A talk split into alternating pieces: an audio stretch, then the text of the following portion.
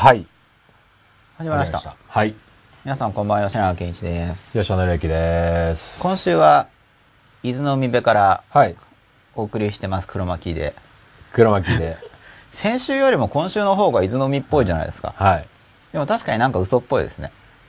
そうですね。先週真っ暗だったんで、本当はこんな景色が。そうですよね。はい。まあ先週見てくださった方はここのこの裏のこの木枠が見覚えがあると思うんですけど、これ実際にあそこのビーチなんですよね。そうです、そうです、そうです。本当にあのビーチこでの、テーブルですよ。こ今、ここら辺にいるこのちっちゃい人、これ吉田さんですか？どこですか？この後ろの、あ、こっち側じゃない、こっちだ。こっちに人がいるじゃないですか。こっちの方。ここら辺、ここら辺、ここら辺ここら辺の。これ、これ。そうですね。でも吉田さんが撮ってるんだから考えてみたら、はい吉田さんが映ってるはずがないですよね。そうですね。さっきのそうですねはかなり適当に言ったっていうことで。今忙しいですからね、吉田さん。とんでもないですよ。いろいろはい安定した放映をはい実現するためにはい。各種やってくださっておりますので。はい。ということで、実際にはこんなビーチだったということで、まあ、先週あの黒くて見えなかった人も、まあ、この山っていうんですか？うん。この山は登り行かなかったんですよね、結局。これですか？はい。これ山って言うんですか？丘っていうんですかね。その麓の付近まで吉田さんだけは行ってましたけど言いま、したね。洞窟みたいなのが2つぐらいあって、僕はそっちの方には近づいてもいなかったんですけど、うん吉田さんあちこち行ってましたよね。はすごく。い。どうでしたか？吉田さんのシュノーケル超目立ってましたよ久。しぶりの、久しぶりの海は。久しぶりの海はすごい焼けて鼻とか向けて、は一応ビタミン C で軽くピーリングしました。い。ああ、なるほど。はい。もう回復しましたか？結構回復しました。で、あまだちょっとなんか、太陽に当たったっていうんですかね、ちょっと、合ってますか？当たる、あの、腐ったものを食べて腹に当たるとかとはい同じ当たるのはい。太陽が当た,、なるほど当たって、はいはいはい。まだちょっとポワーンとしてて、そういう状況で、今週末はセミナーを行うんですけどね。一週間。一週間経ってもまだまだ、ちょっとだから普段より黒いんじゃないですかね、セミナーの時でも。これ僕画面出てないんですけど、これほっといたら出ますか、こうしまったんですかよこの、いしょ。あれ。あ、来ましたね。あ、今日はいつもより早いですねって M 春樹さんに言われました。あ、一応10時からなんですよね。これいつも皮肉ですね、ちょっと。皮肉ではなくて、素直にやるじゃないですか。素直にはい。感じたまんまじゃないですか。これをちょっと皮肉だと思ってしまうところに問題がありますね。いや、わかんない。すみません。皮肉だったら申し訳ないんですけど、僕なんか通じないやつって言われる時があるから、逆に皮肉なのかもしれないんですけど、なんか通じないらしいですから、そういうのが僕にあんまり。そうでもその僕にあんまり通じないっていうのが、最近なんかまあ通じない通じないって言われてたんですけど、はあの子供の時とかもうん、人の気持ちが。わからないねみたいに言われてたんですけど、はい。そんなことないよなって反発してたんですよ。ちはいちっちゃい時。はいはいだけど、まあ、何人かが言うから、うんわかんないんだろうな、みたいな、うんちょっとこう、腑に落ちなさがあったんですけど、はいはいはい最近だから、うんやっぱわかんないのかなって、こういろいろはい観察して、はい。感じてきたんですよ。だから、まあ結局そのちっちゃい頃の環境の結果、うん少しこう感情的に自分を不干渉気味にすることで、うん多分自分を防衛うん。してたと思うんですよ。うんそうやって守ってたと思うんで、で、その分、そうすると、でもしかしたらだけども、もしかしたら先天的に、あの、防衛機構じゃなくて、そもそも先天的に能力が低い可能性もあるんですけど、うんでそれはちょっとわかんないんで、もうちょっと調べたりしないと。うん。多分こう、おそらくは後天的に防衛で、そこの発達をわ、うん自ら阻害することで、で、そうするとエネルギーの総量と限られてるから、は他が良くなるんですよね。い。うんうん。だから、まあ、僕はその、障害って言うと言い過ぎなんですけど、わかんないですけどね、うん人によっては君は感情を感じる力は障害レベルだという人もうんいるかもしれないんですが、うん実際にその、もう障害って言われちゃうぐらいのレベルの方で、うん別の才能が開花してたり、あるわけですよ。うん。なんかそれに近いものがあって勉強できたのかなとか最近思わなくもないですね。よく自分でその、確かに成績は点取ろうと思えば取れるんだけど、あんまり僕みたいになろうってトータルにですよ、うんするのをおすすめはしないですよって僕よく言うじゃないですか。うんなんとなくそこら辺を感じてなるほどそう。偏りがうん。いや、別に幸せなんですけど、うんだけどその、すごくバランスが取れてる姿な感じがしないんで、うんバランスを取りに行ってるんですよ、未だに。うんまあ年齢が40歳じゃないですか。42歳を一応目指してるんですけどね。うん。厄年を大躍進の年って設定してて、はそれでなんか過去の自分がちょうどいなくなるぐらいな。うん。で、次の段階に入れたらいいなと思ってるんですけど、まあもうちょっと45とか、うん一応55は大丈夫だと思ってるんですけどね、これも前に言いましたね。はいはいはいはい。55の年までにはいけるだろうと思ってますけど、まあ55になったら75にはって言ってるかもしれません。うん生きてる場合はう。んだから、ちょっとその感じる力が弱いかもしれなくて、ただ、うん当時思ってたのは、みんなが言うところの感じる力は感じてるんじゃないんじゃないかっていう疑問は抱いてたんですよね。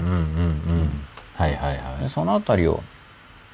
先週随時できなかったんで、うん。先週の対象、覚えてますか？先週のタイトル。はい。何でしたっけ？えー、対象表、表、表彰？の感情。の感情。ってのやったんですけど、はい。であそう今週のタイトルはですね、はい。何でしたっけ？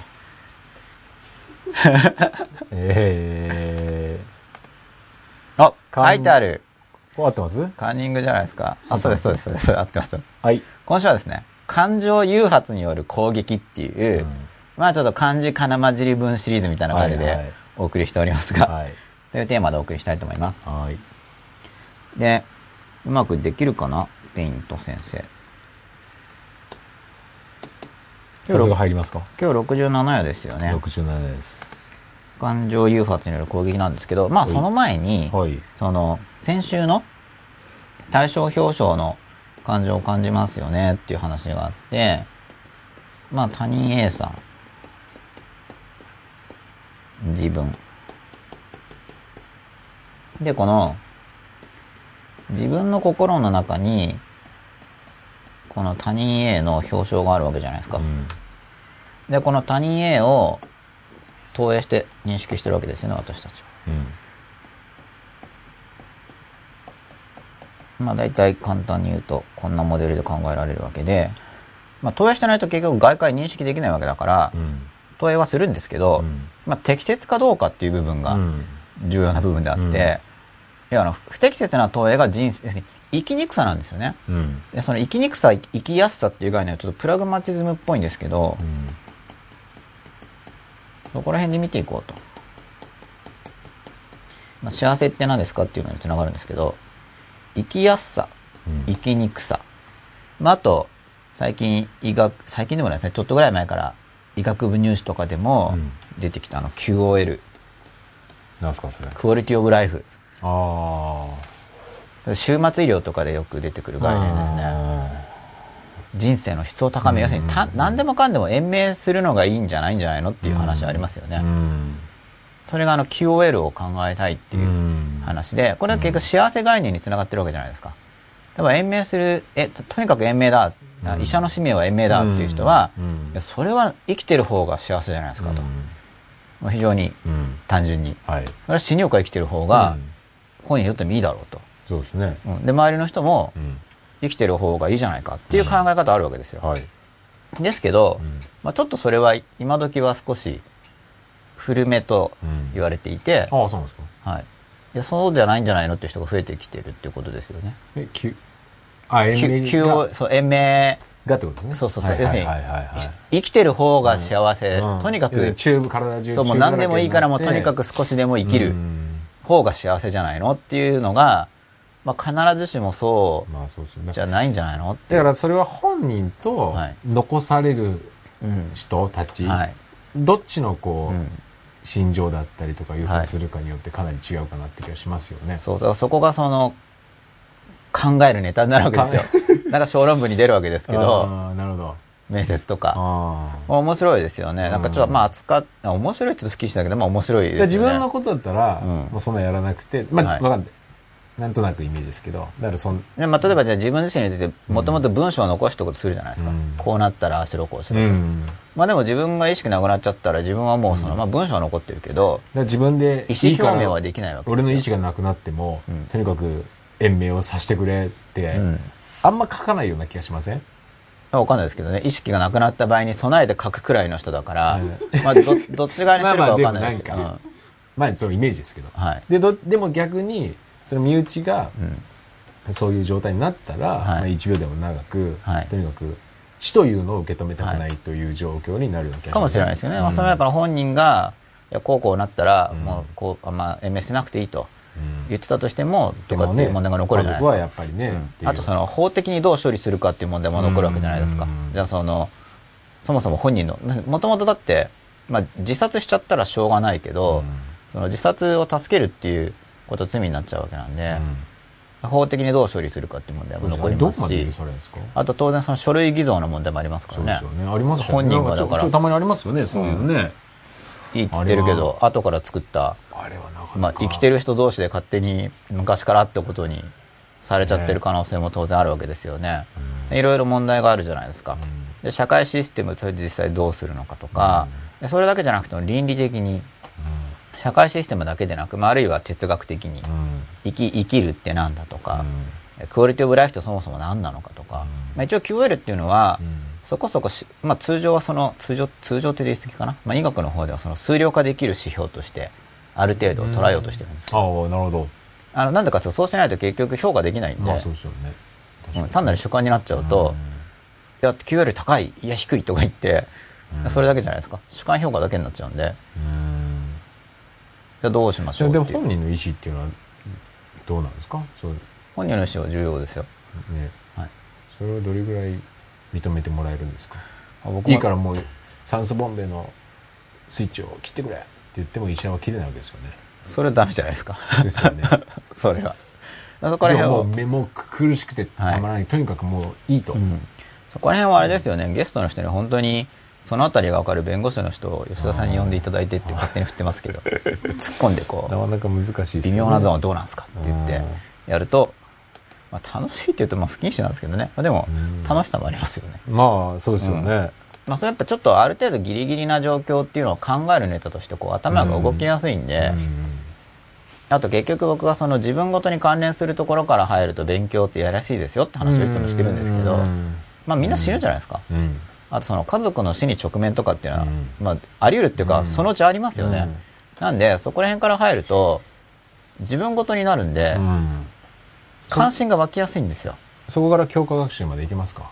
ほんならそこ繋いでいけば、うん。結局よくわかるためには、じゃあ自由って何なの？とうん。か、なるほどうん。その確かに。罪と罰の関係とか、うん。いろいろほ関連していけるわけじゃないですか。うん。まあだからそういう終末医療とか、うん。あと僕はその、私人逮捕ですよね。うん。現行犯逮捕。うんそれは実際に自分が市街地とか、まあ田舎でもいいんですけど、うん。街中でその、犯罪現場に立ち会う可能性は現にあるんで、それは法的にどうなんだと。うん。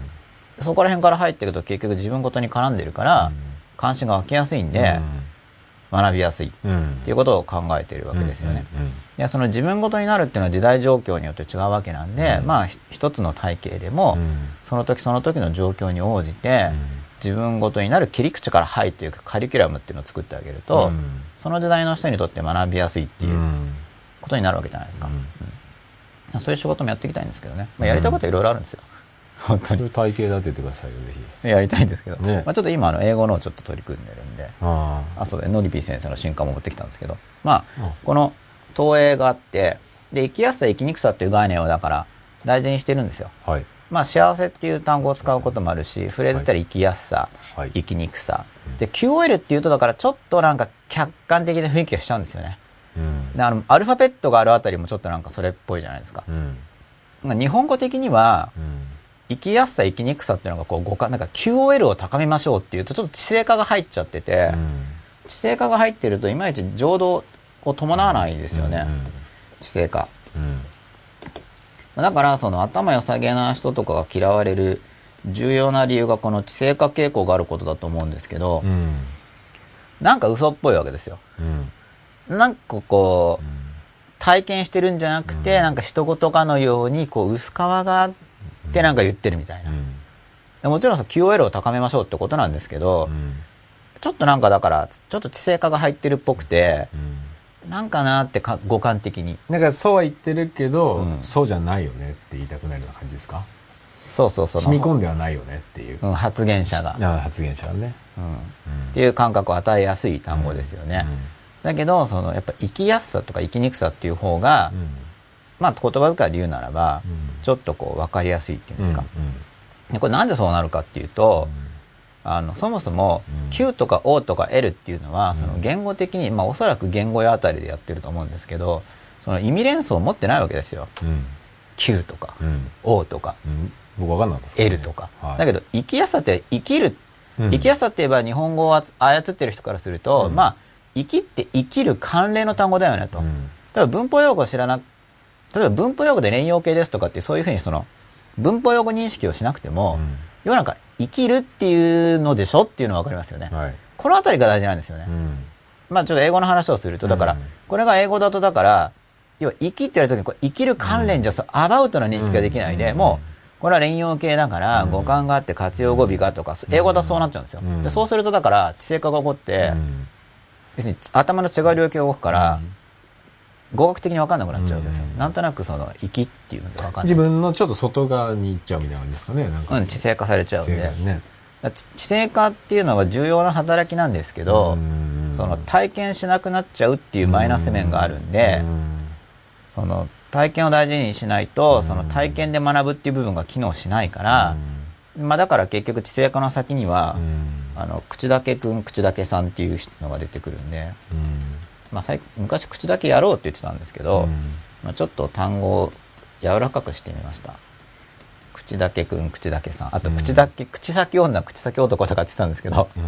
なんかちょっと強いからちょっと丸くしてみました。口だけくん口だけさんになっちゃうんですよと、うん。知性化の先には、うん。だだけになっちゃう。だけってだからその知性化の部分が自分の経験とリンクしてないですよね、うん。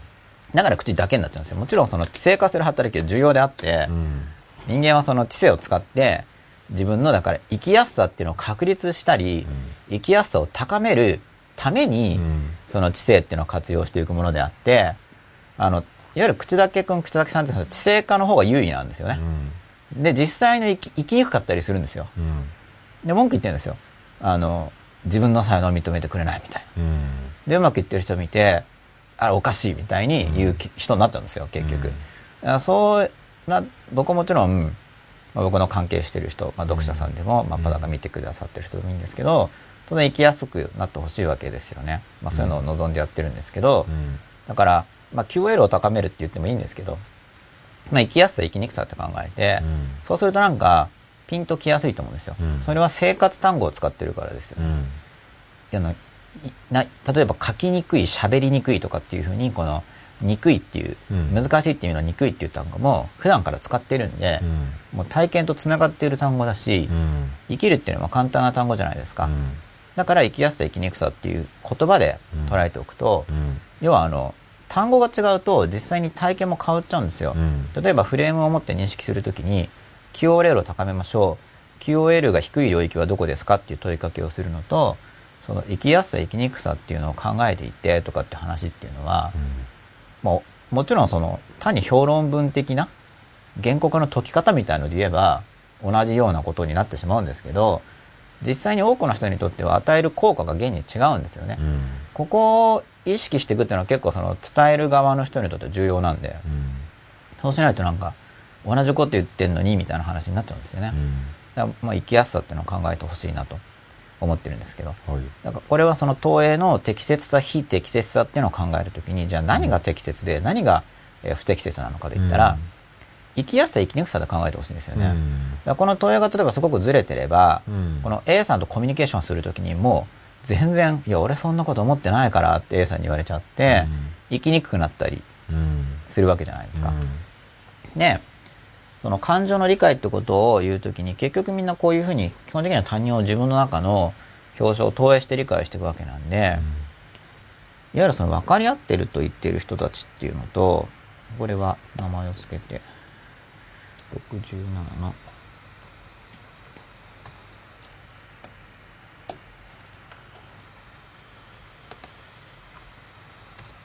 これがですね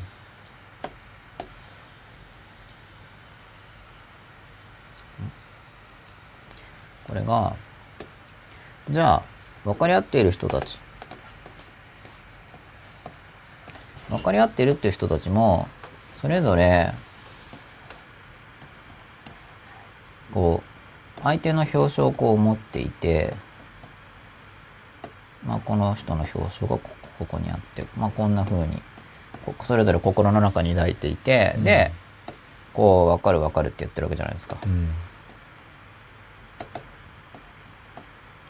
分かる。その気持ち分かるみたいな。ここでやってるわけですよね。でそこにちょっとまあ人の気持ちが分からないと言われる、まあ、僕でもいいんですけど僕がいると。で僕の側からすると分かってる感じがするっていうのはただ僕が誤解してる可能性当然あるんですけどここの人たちの表彰を抱いてますよね。で、まあ、分かると思っていると僕が。しかしこの人の心の中にこう僕の表彰もいるわけですよ。でこれがこれがどうもよく分かんないと。ここが。分かんない。ここが分からないと。これは僕のことが分かんないって話ですよね。でも向こうから見るとこういう図しかないんですよ。ここ分かるになってるんですよね。分かる。あのこっち側の主観からする。相手の主観からいくと僕のことは分かっていると。しかしここが僕がこう分かんないっていうふうに言ってるわけですけど向こうはですね。どうも自分たちのこと分かってくれてないんじゃないかと。でそれって結局その似た者同士。この人たちが例えば仮に似ているとして似た者同士っていうのはその他人の表彰っていうのを結局もともと自分に引きつけて作るからうん。それで分かってる感じがするんじゃないかなと、うん。要は僕が人の気持ちがわこれ子供の時に僕は思ってたことですよ。うん。僕が人の気持ちが分からないっていうよりはう、ん。みんなは似た者同士でうん。似た者同士だから人の気持ちが分かってるわけじゃなくて自分の気持ちと同じように投影ししても、うん。そうそうって盛り上がれるだけなんじゃないのっていう顔思ってたんですよ、うん。だからその俺たち分かり合ってるっていうことですよね。で君は分かってないってことなんだけれども分かり合ってるっていうか自分と似てる人のことは自分と同じような表彰を作ってもそれがうまくいくけれども、僕が変わちょっと変わってるとそれをなんかその本当に相手を見てうん。それに応じたイメージを作らないと理解できないから、僕から見るとですよ。僕から見ると僕が相手の気持ちが分かんないっていうよりは向こうがこっちを分かってないからうん。でそれが投影されて吉永君は人の気持ちが分からないって言ってるんじゃないだろうかと。ということを考えてたんですよ。うん。で最近思うのはそう考えてたことが僕の防衛であってうん。どうも本当に分かってないんじゃないかと。どどこがですか？僕が。あその皆さんのこと。うん。気持ちをうん。てかだから気持ちが分かるとは何なんだってだから結構考えたんですけどうね、ん。なんでかっていうとう、ん。吉永君は人の気持ちが分からないよねって何度も言われたからう、ん。じゃあ気持ちが分かるって何なの、うん。分かる分かんないって言うけど、じゃあそもそもでも人の気持ちっていうのはうん。分かんないわけですよね、まあ前実験したって話もしましたけど、でその分かると言ってる人たち同士も多分分かってないように見えるわけですよ、うん。推測してるわけだって、しかしそれでも分かる分かんないっていうふうにみんな言うわけだから、何指して言ってんのかなーって考えたわけですよね。だって分かるったって分かんないわけだから、うん。うん。で結局その、まあ、自分の中に表彰があってでその感情を感じ取れるぐらいその表彰が育っている時にどうも相手が分かるって感じるみたいだと。でそれはその相手とずれてても関係なくその自分の中にその相手の表彰が育っていてその感情が感じ取れるようになった時に相手の気持ちが分かると感じてるみたいだなっていうことを思ったわけですね。うん。で僕の場合には人の気持ちがわからないっていうのはその僕が認めてない人たちなんかその人のようにすごくなりたいと思わない人たちの表彰っていうのを育てないようにそもそも心がけてるわけですよ。あの映らないようにしようとしてたから、自分が影響を受けないように。そうすると僕の中の表彰っていうのがその感情を持って動くほどに育たなかったわけですよね、うん。育てないようにしてたわけだから、それはたその人たちに対する関心が薄いと言ってもいいんですけど。しかし逆に僕がこの本は素晴らしいと思って繰り返し読んでいた本。その著者のイメージってのは僕の中で育ってるわけですよ。それは実在の著者と同じかは全然わかんないです、うん。てか違うことも多いと思うんですけど、特に歴史上の人物とか、そうするとそっちの表彰僕の中で育ってるから、その著者の感情は感じられるんですよね。ただ感じますけど、本当にいる人とは多分違うんですよ。うんうんで、おそらく昔の人が言ってたなんか、うん何々、著者とかの例と話すとかっていうじゃないですか。うん。それはこの種のことを指しているのかなと。うん。あのもしかしたらわかんないですけど、本当にどっかに存続していてそれと通信しているのかもしれないですけど、まあ僕の実感としては、存続している例と通信しているっていうよりは、うん。僕が育て上げたうん。表彰うん。の言葉を、言葉を聞くっても別にあの、音が聞けるわけじゃないんですけど、うん。僕は幻聴じゃないんですけど、うん。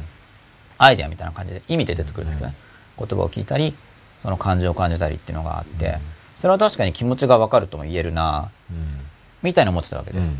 まあちょっと、完全に図式化して話してないんで分かりにくい面もあるかと思うんですけど、うん。まあこのあたりがその先週の感情表彰、すいません、人格的な、うん。えー対象表彰の感情を感じるっていうお話と、うん。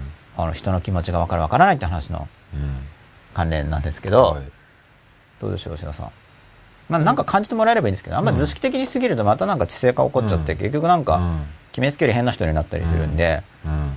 答え言わないって話と一緒で、あんまり割り切った構図は出してないんですけど。僕も最近この僕もはい。最近は僕も分かってないんだなっていう ふうに最近すごい思いますね。あ、そうですか。うん全然分かってないですね。で僕もどっちかっていうと、はい。その外側にずっといたなっていう。アウトサイダーですね。完全にそうですね。はい。もう、コミュニケーション力がないっぷりが最近はもう、はい。すごく、あの、へこみますね。うん。うんへこみますか。うん。で、このコミュニケーション能力を高めるときに、うん結局こういう構図がわ、だから僕は、こういう構図を一生懸命作ってきたわけですよ。うんで、いろんなモデル、モデルって言うじゃないですか。うんで、それは何かっていうと、なんかその、人の気持ちが分かったつもりになりにくかったわけですよね。実際その、普通の人が言うところの相手の気持ちが分かるっていう仕組みは確かに僕は持ってなかったんで。でも多分ですね、この分かる分かる、多分、まあ、家庭環境とはい。教育うんが基本的に一緒、ある程度一緒ならば、分かる領域って多分はい共通してる範囲って広がるのかなっていうのはすごい思いますけどね。うんおおよそ。うんだから結局全部、あの、朝食欠点っていうか、あの、混在してるんで、例えばうん、分かる分かるって言ってる人たちは、特に努力しなくても盛り上がれるといううんメリットを持ってるんですよ。うんしかし、デメリットは、実は分かってないってことなんですよ。うん。まあ、正確に言うと、分かってないことが分かんないんですよ。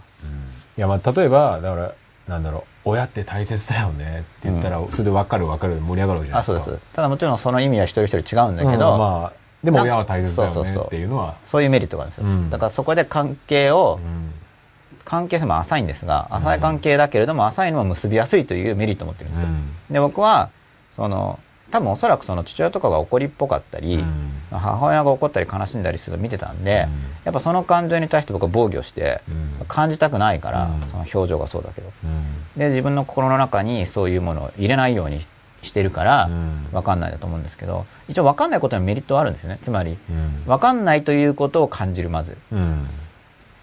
まあ実際にはわかんないはずなんですけど、うん。それそのわかんないっていうことがわかるとうん。いうことと、あとやっぱり考えるんで、結局だから僕はなんでいろいろノウハウ化してるかっていうと、うん。そうしないとできなかったからなんですよ。うん。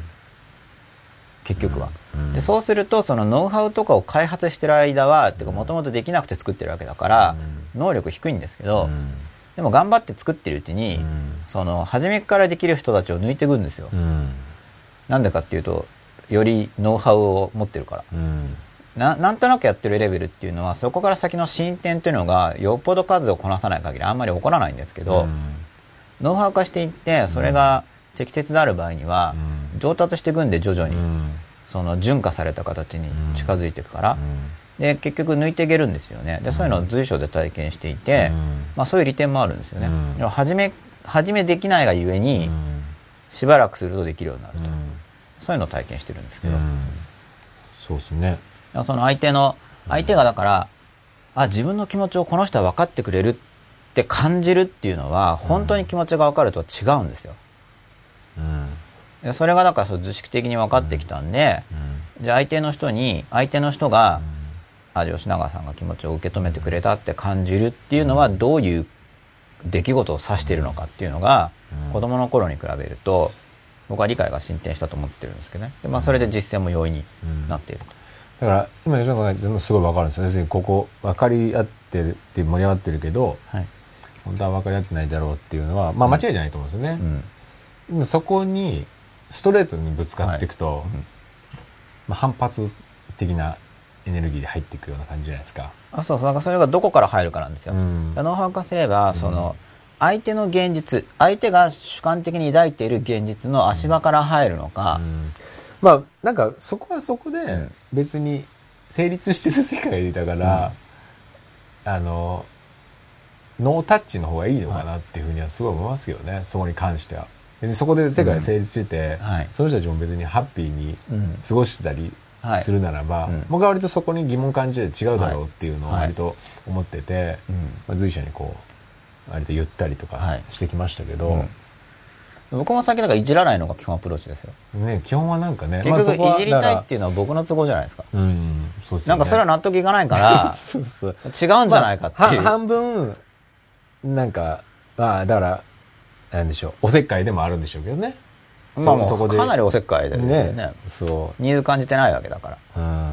いや、最近その不介入っていうか、だから、うん基本ほっとくわけですよ。でも、深いには深いにはで、冷たい、自分が冷たいようなうん感覚にもなったりしたりするじゃないですか。そうです。だからまあ、ああって思いながら、関係を結ぶ場合には基本的にはその相手の現実を通じてその中に入っていって、うん。つまりそこでは話を合わせるっていうことを行うわけですよね、うん。なんでそれはなんで僕は前それは違うって言ってたかというと話を合わせるということについての価値が僕の中で確立されてなかったんですよ、うん。つまりうん。話を合わせるという行為は嘘であると、うん、偽る。そんなことはしちゃいけないんだっていうふうに子供の時思ってたんで、そうすると話を合わせるってことができないですよね、うん、悪だからうん。だけど、話を合わせるっていうのはどういうことなのかっていうのをだから考えていって、今はそこに価値を僕は見出してるんですよ。ああ、多少は合わせることに見出してるって今どんな段階ですか？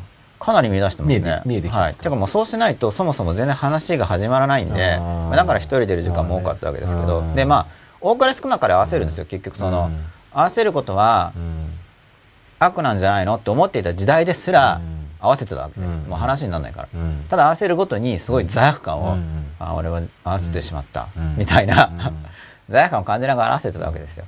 うん。それが今もうちょっと積極的にその合わせるということを理解うん。しつつありうん。でその合わせるということを理解すると同時にその子供の頃に結構感じてたもし天とか神とかそういう大いなる存在がいるのであれば、なんでほっぽっとくんだろうみたいなうんのもちょっと理解。まあ理解って言ってもだから理解と違うんですけどね、まあそういうこともあるかなと思えるようになってきたわけですよね、ほっぽっとくよねみたいに、うん。基本はだからそのわざわざいじる必要ないから、うん。そこそこうまく回っているのであれば、何らいじる必要ないわけ。例えば今度スケジューリングセミナーってやるじゃないですか、スケジュールについて言いたいこと僕いろいろあるわけですよ、しかし僕がたまたま目の前の人が要するに僕と関係が深いなりですよ。深くないんだけどなんかそのスケジューリングの仕方ダメなんじゃないかと思う時にこうわざわざうん。そうじゃなくてこうやってやってっていうふうに、セミナーを打てばそこで56時間話せるわけですけど、そういうことをしないよねっていうあのほっときますよねっていう話なんですよね、うん。だけど例えばもともとその僕からなんかちょっと吸収したいと思ってる人であれば、うん。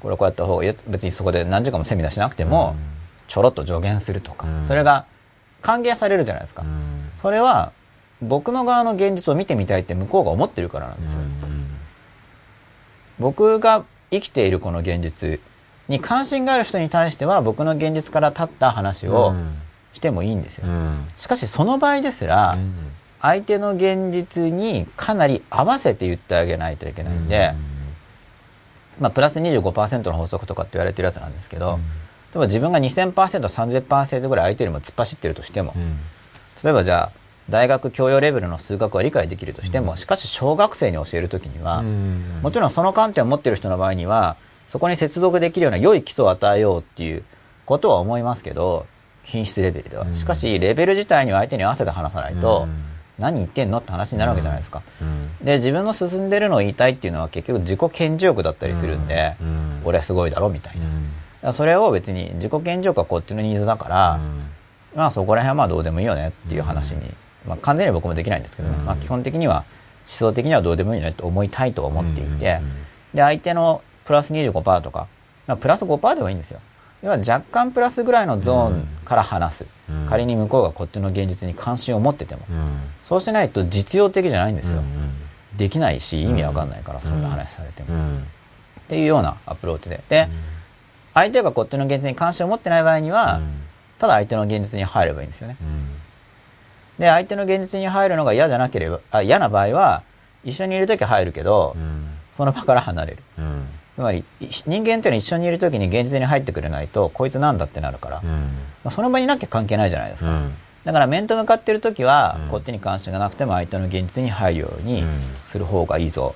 というようなまあそんなの普通の人からすれば幼稚園生時代から当たり前なんでしょうけど、うん。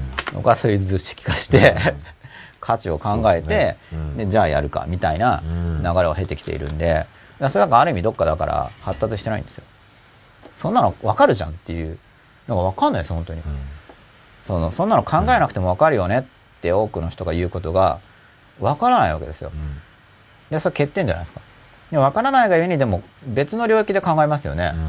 多分なんか脳の代償機能だと思うんですけど、その代償機能が代償との代わりに行うっていう、なんか例えば脳が損傷しても他の部位がうまいこと動いて、まあ、それに似た行為をやれるように人はなっていくんですけどでそのなんか代償機能の部分でこういう理論作ってる代償として作ってるんだろうなと、うん。普通の人はそのままできるんだけど、僕はそれができないから、わざわざこういう代償的にそのこうモデルするモデリングする力とか、そういうので代償する結果、うんなんかシミュレーシシミュレーション的にちょっとできるようになってるような感じなんですよね。だから、自分でリハビリしてるみたいな。うん。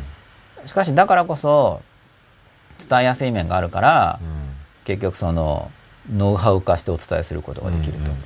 でもしかするとなんとなくそういうのを感じてたから、あの小学校の時から勉強法作家とかうん。なりたいなと思ってたのかもしれないし、心のどこかがそういうのを感じてるから。だからその欠点が適正でもあるんですよね。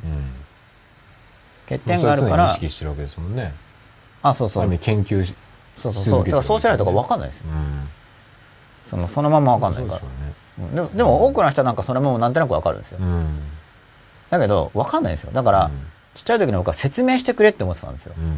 分かんないから、説明してくれって思ってたんですけど、でもそのまま分かってる人は、説明ができないんですよ。言語化されて収納されてないから、その人の中に。いや、できちゃうんですけどって世界なんですよ。で僕だからそれが分かんなかったから、会話で何を応答していいかも分かんなかったし、だから会話っていうのは相手の情報を聞くための質問か、相手の話を促すための盛り上げる相づちか、それから自分が意見が分かんない時だとか、なんかそういうのを作っていかないと、何話していいか分かんなかったんですよね。でもそんなの、普通の人に言わせればだから、分かるじゃんっていう話なわけですよ。でも、その、分かるじゃんっていう人は教えようがないんですよね。だってなんか分かるだけだから。だから、まあ、欠点が長所にもつながるっていうか、逆に言うと、そんな欠点を持ってない人には負けないぞみたいなのがあるんですよ。その、そのまま、そのまま分からないわけにある意味苦労してる面もあるわけ。その、よりエネルギーを投じてるわけじゃないですか、そこを分かるようにするために。でそういう歴史を経てない人には、まあそれは負けないだろうなみたいなのがあるんですよね。そういうの欠点があるからじゃないですか、結局。だから、その、欠点はあんまりただ、あんまあ欠点は欠点なんだけど、欠点が適正につながる面も結構あるから、うんそういう広い視野を持ってほしいなと思うんですけどね。まあでも欠点を欠点として僕も結構攻撃されてきた歴史を持ってるっていうのは何度もお話ししてますけど、まあそれによって、まあ本当代償機能として発達しているところが多々あるんで、まあ人生面白いですよね。そうだ僕ねあの例えば気を使い合うみたいなはい距離感とかがはい。全然いまだに分かんないんですよ。はい。そのこここっちなんていうのこっち側の人のはい。気を使い使い使い合うみたいなうん次元がはい全然合わせようと思うんですけど、うん。全然噛み合わない。ですよね。うん。どだそ今ちょっと勉強してるんですけどはい。どの程度みんな気を使い合ってるのかなっていうはい。行き過ぎればうざいじゃないですか、はい。で僕は最近だから異文化者として入ってますけどね。うん、だから僕も完全にね、僕はだから、まあその、わか、わかんないから異文化、者ですよね。そう、異文化者として、こう、ね外から、だから僕わかんない人です、みたいな感じで。うん。い、やもうそんな感じですよね。そう、ちょっと外人っぽく入ります。いやいやもうそうするとその日本では、うん。い一応異文化尊重の文化があるから、うん。外人っぽく入ることでなんかまあ普段と向こうの態度違うんでしょうけど、一応コミュニケーションが可能になるんで。でもさ異文化だから不快感を与えてたりする時もあるんですよね。ありますあります、ねこっち側のそっちそうだからのそれだからもうはっきり何その文化みたいな。分かりませんっていうのはだからよく明示するようにしてるんですけど、ね。僕はそういうの分かんないんですって。もう少し分かってんのかな？な多少こう分か合わせられてんのかなと思ったんですけど、ん。全然やっぱ合わせられてない自分がいるっていうのに、やっぱしよーく見ていくとどんどん見えてきて、まあそうですよね。結構やっぱ今落ちてるんですよそういうの。すごい見えてくるんで。細かく見てると。分かってないんだ全然分かってないなっていう、ただまあ難しいですよね。でもそこはもなでまあ分かろうとする道もあるんですけう、ど、うん。僕はだから結局また国外に今出ようと計画してるんですけどそれだから結局分かろうとあんましてない面もあるんですよ。選択肢はもうそそうですよね。だからむしろそのもいわゆるこう文化のサラダって言われるような地う域にあ行っちゃえみたいうんなでもそんなにそのでも異文化理解っていうよりはその理解はもともと難しいからそもそもよくわかんないけど共存していこうと。ーうんっていう文化圏に行こうとしてるわけじゃないですか、うん。僕自身は、うん。ねえ。いやだからこっちの人とはコミットできるんですよ。やっぱり、そのやっぱりコミットできてる人って、外人なんですよ。やっぱりなんか改めて自分とをちゃんとこうなんとなく、はその共有できるような感覚っていう人って、はい、うん。外人だらけだなっていう、まあ、いわゆるその村的なその、だから村的っていうのはどういうことか例えば母親と子供とかっていうのは心理が共通していることが多い、うん。多いっていうかまうん。あ共通してるんですけど、特にちっちゃい時っていうのは、で同じようにその血縁関係じゃないんだけど、うん。その遅延関係によってちょっと心理が同一化してるんですよね、その村的なっていうのは。でそこにその個人主義っていうのを入れ込んでいったわけですけど、まあでも結構村的なのが、そうそうね、うん残っていて、うん。で残ることは言い悪いじゃじゃないわけですよ、うん。そうそうであるっていう、うん。そういう文化なんですって話なんで、うん。ただ僕がうまく適応できないだけだから、うん。でもそでもともとが僕はその村的なことから切り離されてるんですよね。うん。僕の生育歴のことを言うと母親方の実家で僕は育っているわけで、うん。しかし父親っていうのは九州出身で文化圏が違うわけですよ、で文化圏が違うんだけど九州男児で支配的なわけだから、うん。家庭内に自分の文化を入れ込もうとしてるわけですよね。その群馬のとこはそそこはしかし住んでる場所は群馬馬なわけですから。ね。そうするともう孤立まあ父親も孤立するけれども、うん。で父親だからそこに所属感を持ってないわけで、うん。自分は本当は九州だからって言って一応その村意識みたいなのがあるわけですか？そこの住んでるところに。まあ非常にあるわけですよね。田,、まあまあ、田舎ってほど田舎じゃないんだけど、まあ、東京に比べれば明らかに田舎であり、その遅延的な親戚を重視するような文化もある、落要するにみんなで住んでる的な。そうですね。今は違うけど僕はちっちゃい時だったら、えー玄関にも鍵はかけない。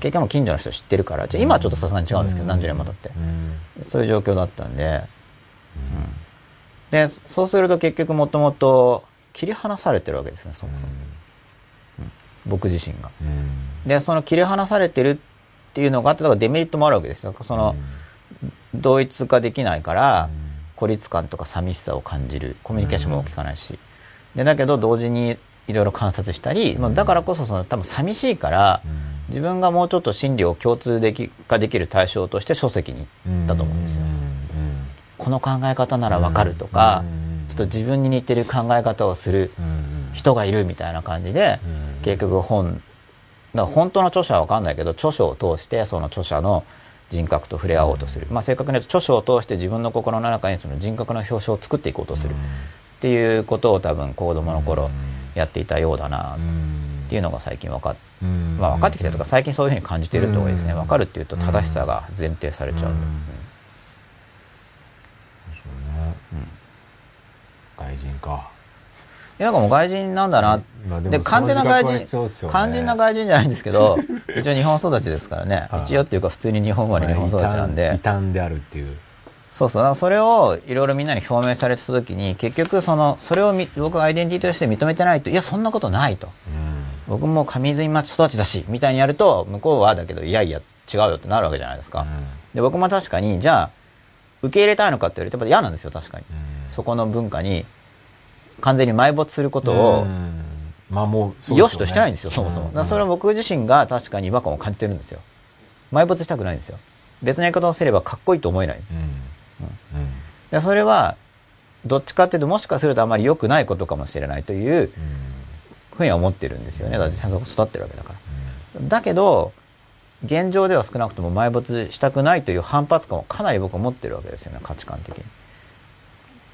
でそうすると、まあ、特に母親方も父親方の実家側の文化圏の方が僕は埋より埋没したくないんですけど、まあ、埋没していかないとそもそもそこで育ってもいないですから、たまに行ってるだけなんで、よりその異質感を感じてるわけですけど。だから多分その親が結構離れてる地域で一緒になってるっていうことも原因になってて、ってことはその家庭内でも異文化なんですよ。で、国内ですけどね。うん国内なんですけど、まあ、あの、外国の人と結婚する夫婦ってありますよね。それにちょっと近い状況が多分生じてるんですよね。うんで、田舎的にはうちの父親とかっていうのは結局どこの馬の骨かわからない人って言い方をされるわけですよ。出身地が違うから。バックグラウンドわかんないしっていうことで。で、そういう中で育ってるんで、全然ハーフでも何でもないんだけど、普通のいわゆる。でもそれに、普通のいわゆるハーフじゃないんだけど、多分それに近い状況に投げ込まれているんですよ。で、それだったらどうせハーフなんだったら本当に外人の方がうん。その国の言語とか分かってバイリンガルでいいじゃんっていう気持ちもあったんですけど、まあそこはもう運命のがそうなんで、なんかその異文化、ちょっと同じ国内だけれども少し文化が違う二人が一緒になっている家庭の中で育ちつつしかし言語は日本語ですみたいな、うん。そういうところで僕は育ってるわけなんで。だから日本語自体もちょっと対象化されてるんですよね。ちょっと実は、結局その両親の使う日本語がちょっと若干ずれてるんで、でもそれを調整するために僕は文法にちっちゃい時から関心があったんですけど標準語とか文法に。でもそこをうまく整合性取るために関心があって、まあ最近本出させていただいた学研さんの学習辞典っていうのがあってそれを読んでたんですよ。1年生2年生の頃って日本語の構文が載ってて誰が何するとか一生懸命読んでたんですよ。だけどクラスの子とかに聞くとそこ全然関心がないんですよみんな、誰が何するとかどうでもいいじゃんみたいな。一生懸命やってたの誰が何する何がどうだみたいのを、で高校生にま至るまでその文法に対する興味をずっと継続してたんですよね、でだから大学入ってすぐに英文法の先生ができたんですけど文法好きだったからちっちゃい時から、でそれ今考えると結局その母と父の言語が同じ日本語でありながら異なっていて、で2人ともちょっと標準語と若干違かったんでテレビではまた標準語見るじゃないですか。まあ標準っていう言い方今しないんで共通語でもいいんですけど共通語見るじゃないですか。そうす違うわけですよ3種類。で文法を求めたんだと思うんですけどね。だから分かんなくてどうすればいいんだろうみたいな、で基準を求めたんでその文末表現とかちょっと文法的に考えてくっつけて作るみたいなことを実際にやってたわけですよ、僕のちっちゃい時にやってたことっていうの。はやっぱそういう本に出会ってるのは大きいですよね。もともと話し言葉のその齟齬があるために文法を読んでたから、うん。それによって書き言葉に対する理解力が書き言葉っていうのは基本的にその共通語で書かれてるんで、うん。あの一般書籍っていうのは。それで読みやすくなってる面はもうん。うほぼあるし、で単語もだからよくわかんないから辞書通読してましたからね日本語の。多分日本語の辞書通読したりその漢字の本を書き写したりしてたっていうのはだから日本人なんだけど漢字の本書き写してて、うん、その漢字の本書き写したりしてたのはやっぱ本を読む力を間違いなく高めてますよね。そうそうですよね。語学としてやってますからね、うん。なんかそういう育ちなんですよ。うん。ちょっと対象化してるんですねその語学習と、まあ、もちろんその正徳的に子供の時から話してるんだけどそれだけだとなんか多分なんか矛盾があるからそのうん母と父の日本語とちょっと違うんでうん。それをうまく心心の中でその緊張ですよね。その矛盾による緊張が生じてたんでうん。それを安定化させるために多分文法とか学んだりうん。辞書読んだりしてたんだと思うんですけど。でここに気づくのが早かったんでしょうね。みんなそうやっぱり違いを見つけられるから自覚しやすいってことですよね、ねあと自分でも確かによくで確かに嫌だったんですよその例えば親戚とかが泊まってたりして一緒に行くわけですけど確かに嫌なんですよね。うん。そこでみんなで寝るのが。ああなるほど。なんか緊張するんですよ、うん寝れないですねうん、なんとなくうんなんとなくなんですけどね、じゃあちょっとツイッター見てみたいと思います、はい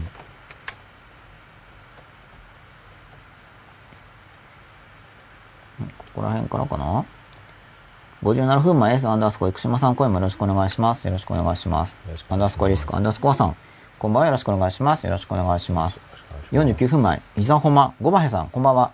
先週は寝違えてやたら疲れていたので、寝てましたが、首周りが痛くなくなったので、今夜は参加です。前よりも文字が打ち込みやすくなりました。ということで、ありがとうございます。48分前の、今、春樹さんはさっき読んだやつですよね。はい。こんばんは。今日はいつもより早いですね。そう、今日はいつもより早いんですよ。僕はいつもより遅く来たんですけどね。はい。だから吉田さんもありがとうございます。とんでもですですよね。アップルアンダースコアナンバーナインさん、こんばんは。間に合ってよかった。いやー、よかったです。コーヒーミルクナンバーワンさんです。見れないのは何が原因なんでしょう？皆さん見れてるようですが、っていうことなんですけど、これはわかんないですね。そうですね。皆さんが見れてる場合は特に。そうですね。わかんないですね。回線状況とかかもしれないですね。一応こちらでは。うん。まあでも途切れ途切れっていう書き込みもありますよ。あ、そうですか。伊沢浜五馬兵さん、本人の意思に従って、かっこ、意思の言い分ではありますが、かっこ閉じ、意思が安楽死させて、意思が文書に残ってないので、遺族に訴えられてしまった事件がありました。うん。まあ、意思が文書に残ってないっていうのは、ちょっとむずいですよね。それはちょっとどうしても。伊沢浜五馬兵さん、まあ、安楽死は非合法ですが。S アンダースコ、生島さん、コーヒーミルクな、ミルクナンバーワンさん、私も今週もまた途切れ途切れです。8月に入ってからおかしくなりました。ブラウザを変えたり、パソコンの設定を変えましたが、一向に治る気配がありませんってことです。これでも PC の性能と回線速度もあると思うんですよね。うーん。動画だからやっぱり。そうですね。うん。わかんないですよね。うん。今日一応あの解像度は下げてるんですけどね。あ、見やすいように。まはい。あ先週のやつだともう僕の顔にモザイク入ってましたね。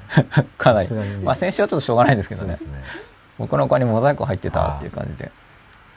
まあ別に入ってってもいいんですけど、僕としては。今、はるきさん。HPI、ハッピープラネットインデックスの再起動器ありますね。まあこれ QOL に対応する概念として言ってくださってるんだと思います。伊沢浜五番さん、共感しないと他人の気持ちがわからないと非難する人は結構多いと思いますというかよく言われてましたが、こっちが興味があったり共感できる人だと他人の痛みがわかるとか言われてもいたから人間関係によるんだろうと思いますと。これあの、相手の人が痛みを分かってくれるって感じるってどういう時なんだろうっていうのを考えると分かりやすくなると思うんですけど、だかさっきのその相手の現実に入る入らないって話あったじゃないですか。うんそれって教育とすごく関連してるんですよ。うん。その5%成長、に5%先から話すとか、25%先から話すとかっていう、うん。そういう話とも関連してるし、えーどの程度言語化するかって話とも関連してるんですけど、うん。基本的に言語化すると固定化しちゃうんで、それで僕は話す時には固定化を避けるように、もわもわっていう感じが残るように意識して話してるんですけど、うん。洗脳的になっちゃうんですよね、うん。言葉で固定化しすぎると、うん。その図式っていうのにはまり込んじゃうんで、うん。まあもわもわもわっていう感覚的なのが残るように注意して話してるんですけど、うんその受け取り方っていうのが確立してないと、うん。まあ、確立って言い方も良くないです。だからうん固めてる感じなんで、うん。受け取り方っていうのが十分にその習熟してないと、図式を言うとむしろ固定化されちゃうんで、うん。その図式ってそもそも図式化できないよねっていう感覚を持ってる人に対してはいいんですよ、うんそうじゃないとその図式にはまっちゃうんでむしろ。もわもわって残すんですけどうん。相手の現実に入るかどうかっていうのはこれ教育ですごい大事なことで、これもあれなんですよ。その子育て本で、まあ、子供を勉強好きにする本でこういう図式をどこまで書くかはまだ検討中なんですけど、本はだからインターネット本当すごいです。その書籍の限界っていうのを補えるのが本当に素晴らしいと思うんですけど、まあ、相手の人が現実をも相手の心の中にその世界観現実を持ってますよね。相手の人は相手の心の中にその世界を持ってるわけですから。こういう世界に生きていると。心の中に世界を持ってるわけですよね。でそれに自分が対するときにコミュニケーションするときに要は言葉や自分の反応ってもので表現するとその相手の世界観に対して相手の心の中に自分の世界観っていうのの似姿をこうコミュニケーションすることで入れ込むことができるわけですよ。で相手の現実に入るっていうのはこの世界と合わせたことを言うその親和性が高い表現をすれば相手の現実に入るっていうことができてこれとこれがこうこの世界の中に入れるんですよね。異質物じゃなくて。だけど相手を変えたい場合には相手が心の中に抱いている世界に多少なりとも揺らぎを発生させないといけないんですよね。で揺らぎが発生するというのは小さい矛盾。で小さい矛盾が発生するとちょっと違うものが入るんでそそこに矛盾があるから緊張が相手の心に出るんですよ。うん。統合しようとするんで心っていうのは矛盾を。うん緊張します。ただ矛盾がでかすぎると別物扱いされて切り離されちゃうんですよね、それはもう自分自身でも自分にしたくない自分とかっていうのは切り離しちゃうっていう心はだから切り離す機能を持ってるから、切り離されちゃうんで、小さな揺らぎを与えてそうするとそこの揺らぎで緊張が生じるんで統合をしようとする働きが生じるんですよ。再認識し直そうとする、その不安定感によって、うん。でこの揺らぎを適度に与えていくことで教育できるんですけど、これ僕が使ってる教育モデルですね、まあ、僕が使ってる人別にオリジナリティがあるっていうか前からあるんですけど、で揺らぎを起こす時に重要なのはその攻撃してるんじゃないっていうその信頼感の構築の方が先にあって、うん。それを確保した上での揺らぎっうんていう、まあだからこれ教育環境ですよね、うん。だから、まあ、僕だったら家庭教師生徒関係とか、それはもう伸ばそうと思ってやってるんですよっていう信頼関係がある中でその揺らぎを与えていくと。うん。もともと揺らがされるっていうのは自分の同一性を脅かすことでもあるんで、こう不快なわけですから人間っていうのは。だからあの文句とか入れると腹立つわけですから。だからその前提としても親子関係もそうなんですけど、基本は本当に相手を守ろうとしてるんだっていう部分を確率、まあ、確率か確率に近い、まあ、確率はできないんでそれをある程度確認できている段階に入ってから、うん。その揺らぎを起こすっていうのをやらないと、そもそも変えられないんですけど相手のこと、変えるって言っても揺らぎまでしか起こせないんですけど、その後の再統合っていうのは相手の心の力がやるんで。ただある程度揺らぎを起こすことでそうすればこっち方向に再統合するだろうなっていう読みはできて、でその読みの先に自分が相手を持っていきたい場所があって、そこを目指して揺らぎを起こすわけですけど、まあでも伸びる方向っていうのはコントロール通りそのままにはいかないですからね、だからちょっとずつ様子を見てやらなくちゃいけない、結局そこまでやろうと思うと個別じゃないとできないっていうことになるんですけど、相手の現実の中に入っちゃうっていうのは別に揺らがそうとしてないってことですだからコミュニケーションを結ぶときに僕はその理想像、まあ、コミュニケーションに限らず僕が基本的に生きるときに使っているモデルっていうのが、どうしたいどうなるやるなんですよ。どうしたいのか自分は。ごめんなさい。どうなりたいのかです。どうなりたいのかなんですよ、でどうなりたいのかを設定してそしてじゃあどうするのかでやるってことなんで、相手との関係においても僕はこの人とどうなりたいのかっていうのを考えようとするんですね、でその結果じゃあ揺らぎを起こすのか起こさないのかっていう、えーどうしたいのかっていうのが決まってくるんで、別にその揺らがす必要ないわけですよ。まあ相手の興味をこっちに引きたいから、ちょっと衝撃を与えてこっちに関心を向けたいとかっていう自分のニーズで相手の気を引きたいっていう時あるかもしれないけど、でもその相手の気を引きたいっていうのは、まあ基本的には自分側に不足感があるからなんで、まあふ普通はなんて言うんだろう。まあ相手を揺らがす必要がないわけですよね、で仮に相手が成長したいと願っている場合ですら、現状そこそこうまく回っているものを揺らがすと、そこが不安定になるとそのうん。現状の生活が崩れちゃう可能性があるんで、揺らがしても大丈夫なところを見とってそこら辺をちょこちょこって揺らすぐらいのところから入らないと、相手の世界観が崩れるようなことやっちゃったら、相手がとりあえず今曲がりなりにも営んでる社会生活っていうものを破壊することになりますよね、だからどどこを揺らがしても大丈夫そうなのかでそこを揺らがすことで自分の求める姿の方に相手の投稿が起こりそうなのかとかそういうのを検討して投げかけていくんで、まあ結構頭使うんですよ。あのそこまでやろうとすると、で頭使うのがめで頭使うのが面倒くさい時にはだから揺らがせない方が楽ですよね、結局、うん、だからまあその楽っていうこともあるしかつそのなんか楽っていうのはこっちが楽するってだけじゃなくて相手の側のニーズとしても別に揺らぎたくないから。普通はその保持したいものなんで、まあその保持の中に入っていくわけですよ、っていうようなことをやってるんですけどね、だから相手の現実に入るっていう。相手の現実に入るってことの価値を僕が感じ始めたのはその相手の人の生活を尊重するっていう考えがあるからですよね、何も揺らがす必要ないし、それこそ大きなお世話であって僕は僕の人生をとにかくとにかく良くしていけばよくて、でそれに関心がある人がいて僕の能力にゆとりがあれば、その手伝えることがあれば手伝おうと、しかし僕が手伝いに回せるエネルギーも有限なんで、まあ、僕の側から見てより僕が役立てそうな人に対してしかそれも避けないし、そのうち死んじゃうしみたいな感じなんですけどね、まあ、生きてる間にできる範囲でのできることをやろうと、まあ、それもだから無限性を求めずにできる範囲のことをやろうっていうのも考えた結果なんですけど、小さい時は自分のその有限性に対してやっぱ苦しみを相当感じてましたから、今でも感じてますけど、小さい時の方が強かったんですよ。自分が有限であることを認めたくない。うん。こんな感じですけど。はい。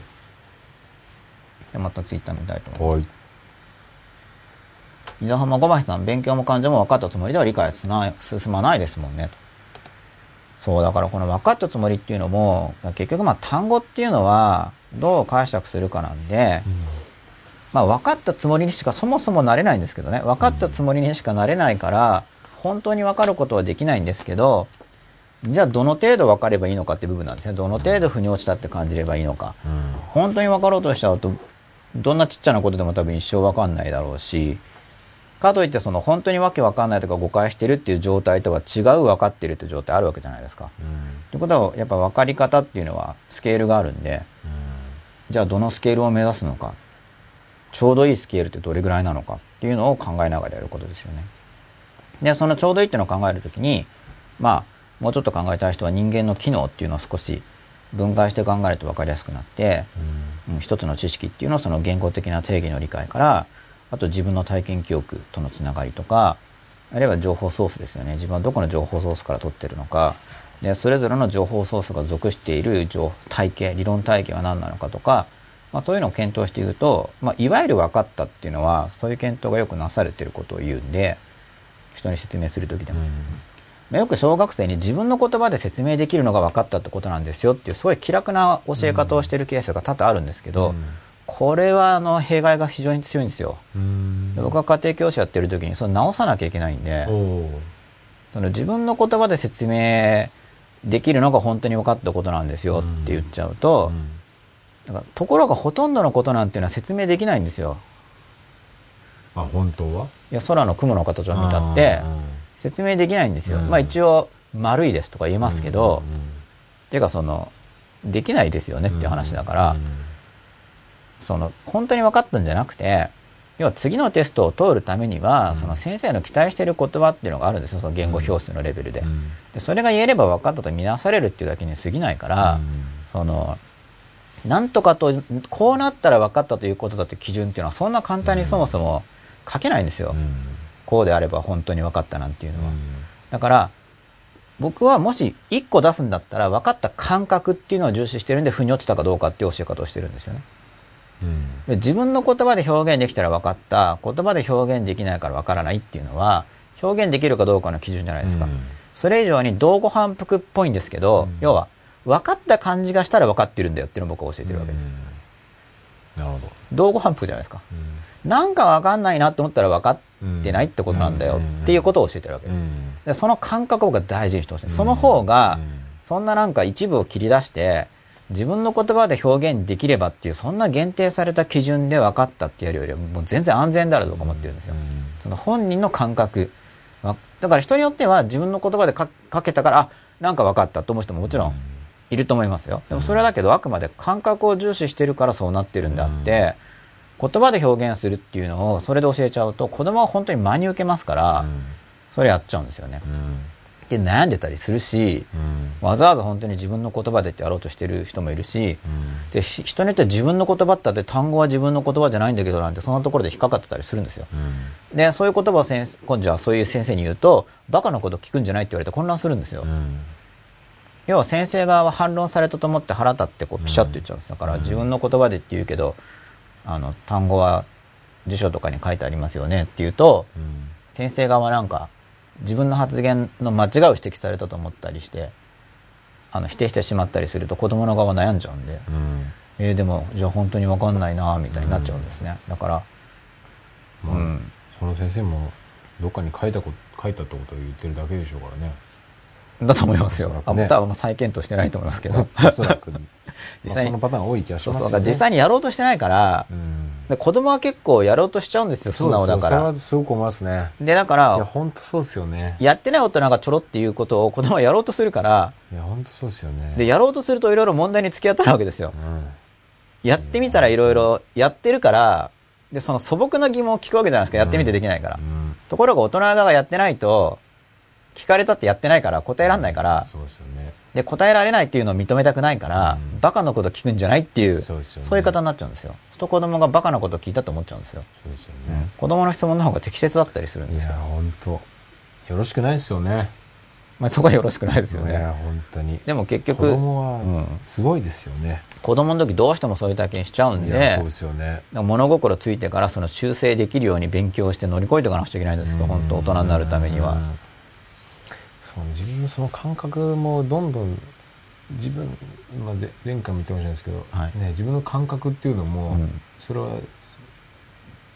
なんていうんですか当てにならないものだ的なはい。教育をガンガン受けるような感じじゃないですか。それは、これまだそうですね。うん。だからその直感っていうのが実際は診断するにしても重要なので、例えば医学の診断にしてもうん。できないわけですよ、そんな理屈だけでは。うんだから良い意志悪い意志って出てくるわけで、うんそこに能力が出てくるんだけど、うん直感が入ってるわけですよね。うん僕も生徒を指導するときに直感が入るわけだし、うん数学の問題解くときだって直感で解放を思いつくわけですよ。うんただその単なる感覚的感覚的なものだけでは足りないということだけで、感覚的なその直感っていうものも育てていかないとうん非実用的ですよね。うん何でも理屈やるってって。本当に人生において本当に重要なところって大体その、そういった感覚がじゅ必要ですもんね。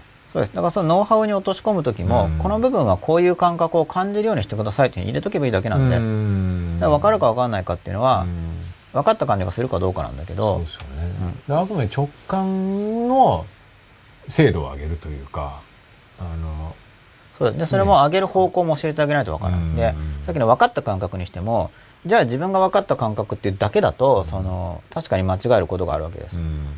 誤解してるだけかもしれないから。うん。だから、そのテストとかで、その、まあ、わわか、分かったかどうか分かった感覚がするかどうかが重要なんだけど、検出するためにテストを受けたりう、ん。すでに分かってるとみなせる人と対話をすると。うん。そうすると、答え間違ったり、うん。あるいは対話してる中で、あれ自分違うかなっていうふうに、その分かっていた感じがまた崩れるんですよ。うん。で、結局分かってないっていう感覚が生じるわけです。うん。対話とかしてる結果、うん。あるいは指摘されたりして。うん。で、分かってないっていう感覚がだから、分かってない場合には分かってない感覚が生じそうな環境に入った上で、うんその分かったか分かってないかっていうのを重視するんです。うんそうしないと全部遮断してしまえば分かったっていう妄想の中で生きてきますからね。うん感覚だけであれば。うんだから、そういう図式も教えてあげるっていうか、まあうん言葉遣いは子供の場合には僕は言い方変えますけど、うんそういう図式を持って接してあげるという感じな。これは、これは教え方の話で、うんもう教え方もだから、教え方ってニーズがないんですよ。ないんですよ。教え方なんて学びたくないんですよ。うん教え方を学びたい人っていうのは真面目な人で、うんまあニーズない、ないんですよとかないって言われてるんですよ、別に言い方をすれば。うんで、実際に教え方の本って売れてないんです、全然。ああそうですかへ売れ、部数が出ないんです。えなんで、その、こういう、子育て本とか教え方に入んないですか？教え方ってあ、教え方を書くとは受けないです、別に言い方すれば。うんでも子育て本みたいなのは結構それは出るんですけど、教え方とかだからまあ書いてないんですよ。結局そのお親のその支配的欲求っていうのにちょっとうまくうん。響いていかないといけないんで、なるほど。なるほどなるほど。で僕もだからその勉強好きにする本は書くんですけど結局その親の親の支配したい構図にある程度乗っかっていかないといけない、うん。しかし完全に僕は乗っかる本を出したいんじゃなくて揺らぎを生じさせようとしてるんだけどでも本でやる場合には個別じゃないからどこら辺をやろうかっていう調整が必要なんで、ん。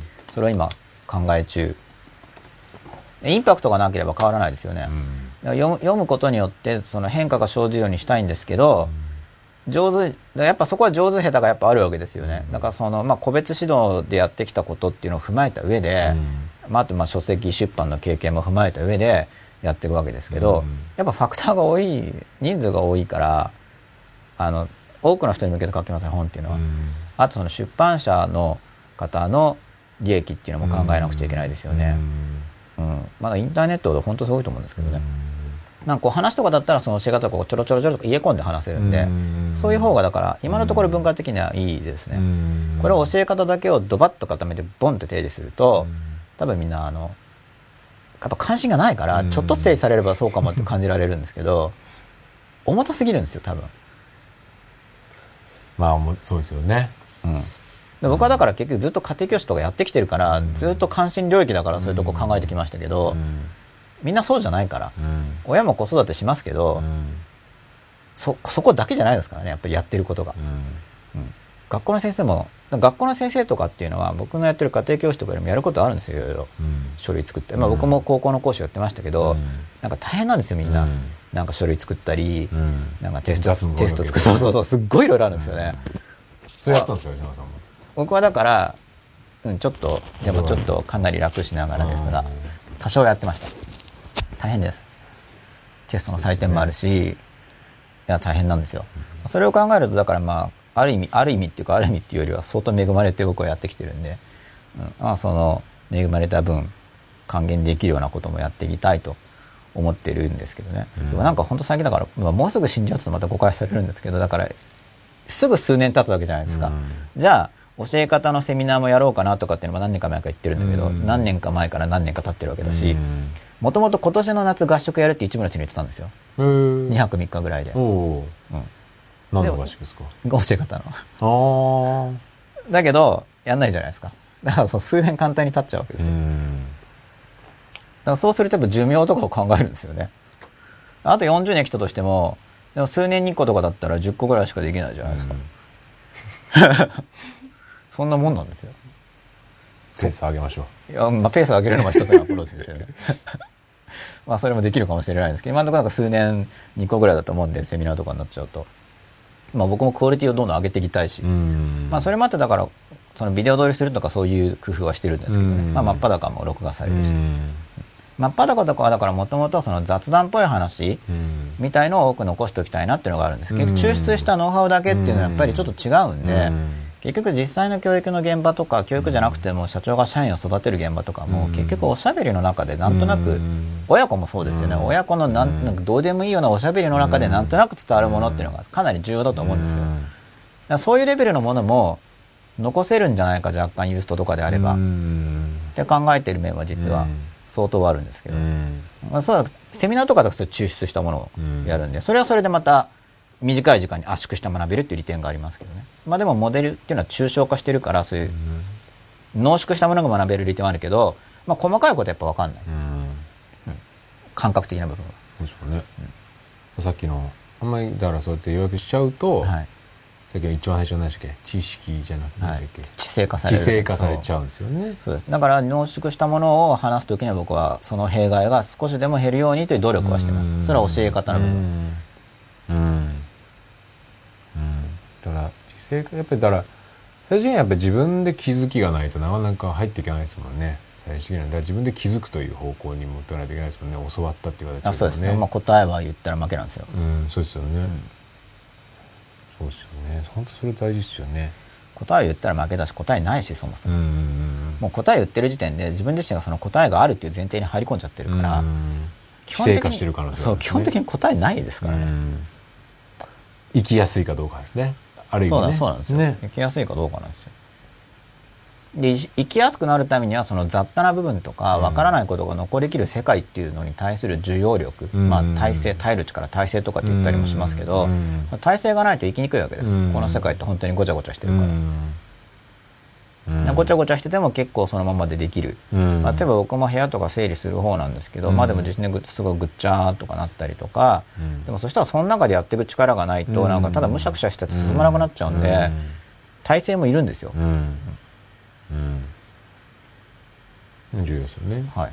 生きやすいために必要な力っていろいろあるんで、でもそれは自分で生きにく生きにくさを感じた部分がヒントになるんですよ。その苦しみを解消するっていう部分で、なんか生きにくいなって思ったら、うんそこを見ていくと生きやすくなるヒントが出てきますよね。うん。だからすごいその生きにくさっていうのも意味があるんですよね。うん。それをかそこから出れるんだって信じてうん。進ん。でいくことが大事だから、うん。僕はやっぱどんどん生きやすくなりたいんで、もし70とかまで生きられれば、70まで生き抜やっぱ寿命の問題で70とかまでいって、まあ、健康も特に問題がないならば、うん。今よりも相当生きやすくなってる予定なんですけどね。別にその肉体的に衰えることがうん。必ずしも生きにくさにつながるだけではないのは、うん。衰えすぎたりすごい痛かったらまあかなり生きにくいんですけど、うん。ある程度健康体であれば、まあ、それ以外の部分が生きにくさをうん。作ってますよね。よくその人間関係だったり、だからそういうか人間関係とかの生きにくさっていうのは、うん。別に年齢が上がっていっても改善できる部分なんで、うん子供いいよねって言うけど子供は子供で非支配的な立場に置かれてたりして結構苦しいですからね、うん。うん。まあ、だから、まあでもそれの反動になると単に横暴な独裁者みたいなのになろうとするんだけど。言ってたらまずいですよねやっぱね、うん。子供がそんなこと言われても妬んでますからね。ね。うん。そういう希望がなくなりますよね。まあ、せめて自分の子供時代良かったと話する方がいいですよね。うん。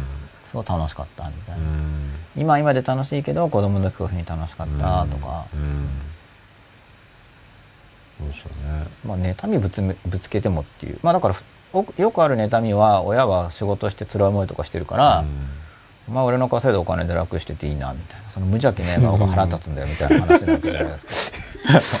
そんなん言われたんですか？いやいや言われてないですよ、はい解釈すればそういうことじゃないですか、もっともっとお前も苦しめと、だから少なくともそのこちらの苦しみをもっと崇拝しろってことなわけですよ、うん。まあ、おお父さんは本当に頑張ってくれてありがとうと。しかしそれをそのままやっちゃうと納得してないでただ行為だけするいい子になるんで,、まあね。まあ、それやってる家庭もありますよね、うん。その奥さんの子供に崇拝させる言動をうん。させてうん。支配欲をうん。満たしていると、それは通常その外側の仕事をしている世界において非支配的な苦しみを感じているから、うん。その反動でより弱者に対してうん。やっちゃってるわけですけど、うん。まあでもそうなってるから回ってるんですけどね。うん。それをその父親に禁止したら多分心の平衡が崩れてうん。会社で仕事できなくなるから、うん。まあ家族は確かに支えてるんですけど、うん。まあでももうちょっと幸せになれますよねっていうことですね。もうちょっと生きやすくなれるってこと。だからそれは生きにくさもありつつ、しかしいより破綻すればより生きにくいじゃないですか、うん。破綻してしまえば。破綻を避けるための知恵ではあるんですけど、うん。でもそこでもうちょっともうちょっと知恵をつければそもっかなりぐっと生きやすくなれるゾーンなんでうんむしろ改善した方がお得だなと思いますけど、うんまあでもそれも機会がないと変わらないですからね。まあいろいろあっても、まあでも本当面白いんですよ。で僕は僕で面白いなと思いつつ、まあでも苦しい、生きにくい人面白いっていうのは不謹慎なんだよ。不謹慎なところがあるわけですよね。なんか面白いなと思っちゃうんですよね。うん、で、まあ僕は僕でもっと幸せにならないといけないんですけど、うん相当まだまだなれるはずですからね、幸せに。うん開発の余地はだいぶ残っているとうんいう実感を持ってるんですけど、うんまたツイッターを見たいと思います。はーい異性イノン77さん43分前。人の気持ちがわからないねっていう場合は、人を傷つけるようなことをすぐに言うねって意味で言ってる気がしますが、文字通りの意味ではなく。あ、そうそう、そういうこと多いですよね。だから人の気持ちがわからないねっていう言い方をするのは、まあだからそのままの表現じゃないんですよね。ただ相手はそう感じてるはずなんですよね。うんうん。うんまあこの場合の気持ちっていうのは、コミュニケーションしてる意図と違うことをあなたは言いますねっていうような感じ、別の言い方をすれば。うんそういうことでコミュニケーションしてるんじゃないんだけど、うんっていうことだと思うんで、で、じゃあ、人の気持ちって何なのかってことなんですけど、で、これがその、こういう人の気持ちがわからないねって発言をするような段階の人うんの気持ちっていうのは実はほとんど共通してるんですよ。うんこれが。面白いんですけど、うんそんなに多様性がないんですね。うんなんで、うん人の気持ちってこうなんですよっていうのを勉強すればたかなり対応できるんですよね。うんまあだからまあ普通はだから人の気持ちがわからないねっていう人の、まあ、ほとんどのパターンっていうのは例えば苦しみを感じていて、うんその自分の苦しみへの共感とかだったりするわけじゃないですか、うん。そこの感情供給が欲しいっていうパターンがほとんどなんで、うん。その感情供給に協力すればいいわけですよね、まあそのうん。用語を使って言うならばですけど、でそれがもっと一般的な言葉遣いで言えば、うん。アドバイスとして言えばその解決策を言うなってよく言われますよね。うんうん解決策を言うな意見するなと。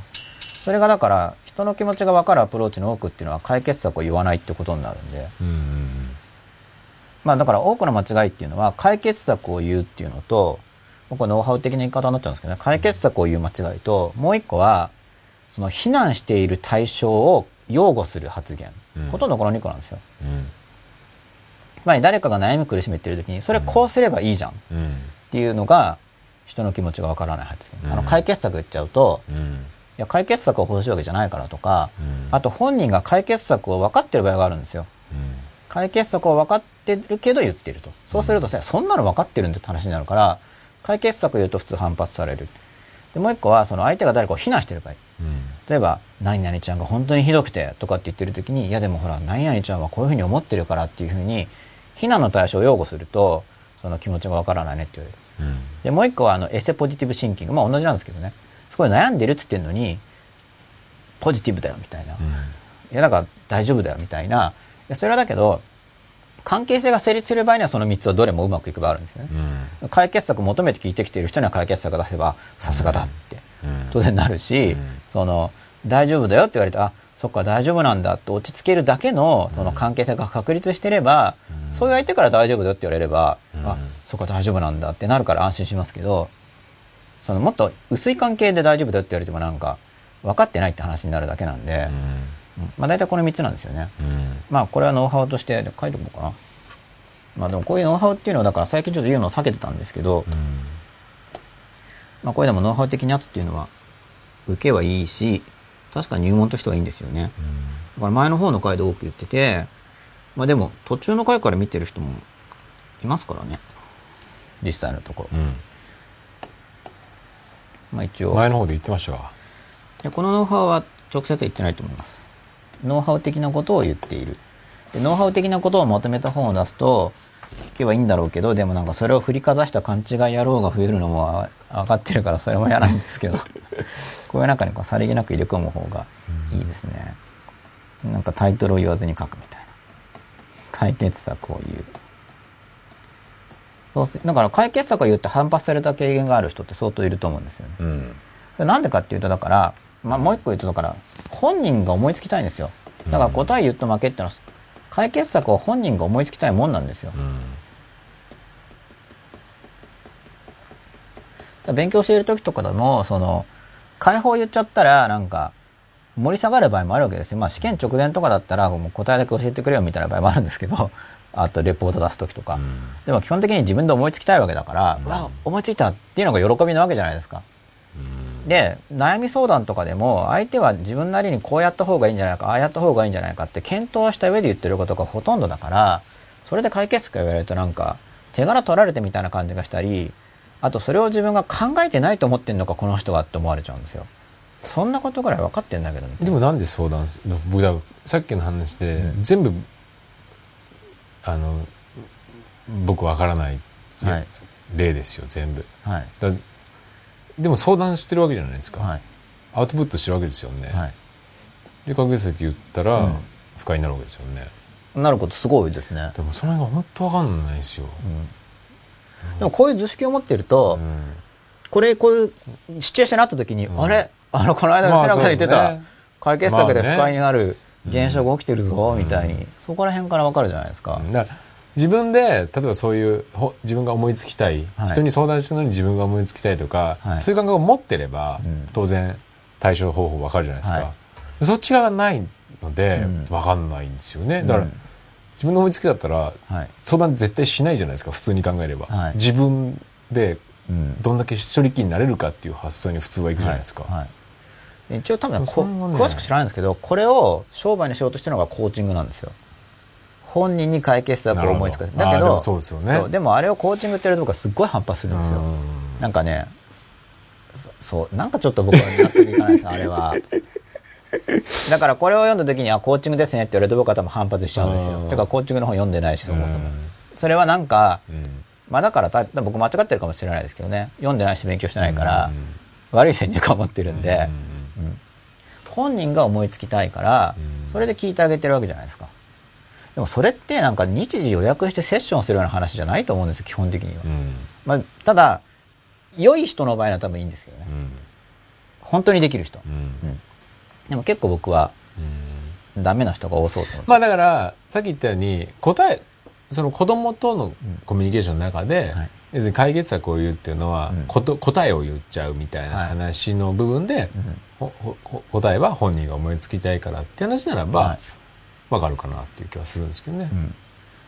まあ確かにそうなんですうん。よね、そっちの部分だったらなんか、うん。対子供の部分でのやり方として、うん。そういうコーチングっていうのが、うん。まあ、ノウハウとして確立してる、教える側で見ては、まあありかなっていう気がしますけど大人同士になるとちょっと違うかなっていう気がするんですよね。で僕だからこの解決策を相手に思いつかせるときにそれをコーチングっていう枠組みで接することが間違いになるだろうと僕は思ってるってことです、うんだから本当にやれる人はそういう枠組みを持たずにやってると思います、どうなんですか？あれはだからコーチングって学ぶと、俺はコーチングをあそうだからそれでそれで接してたら間違えるはずだから そうですよね。それがうさんくさいって言ってるんですよ。そうね。こう試合しながらこういう時あ今来たからこうだみたいなそうそうそうこコーチングとかって言ってると多分話が違うから。そうですよね。でそこがまあ浸透してればまだ本当に自分のものになってればだから結局モデリング一般に伴う問題点なんですけど、本当にできる人はその人に染み込んでいてやっていると、ん。でそれを学習するために抽出化してモデリングしていって、まあ、入門期はそれでいいんですけど、あくまでそれ入門であって、うんその人はその人でその技法が無意識化された時にちょっとできるようになってくるわけですよね、うん。あくまでも、うん。だからだけどそのモノマネ段階でできると思いすぎてる人が多そうな雰囲気がプンプンするんですよ、だからその、猿真似ですよっていうのは分か分かりましょうよって話がいたわけです、ですよね。そう。猿猿猿に申し訳ないけど猿真似っていう用語だからってぐらいですよ。あんまりなんか僕コーチング勉強してますみたいなのをし知っちゃうと、ん。ちょっと構えちゃいますよね。な本当なのか嘘なのかがよくわかんないなみたいなところもなくはないですよね。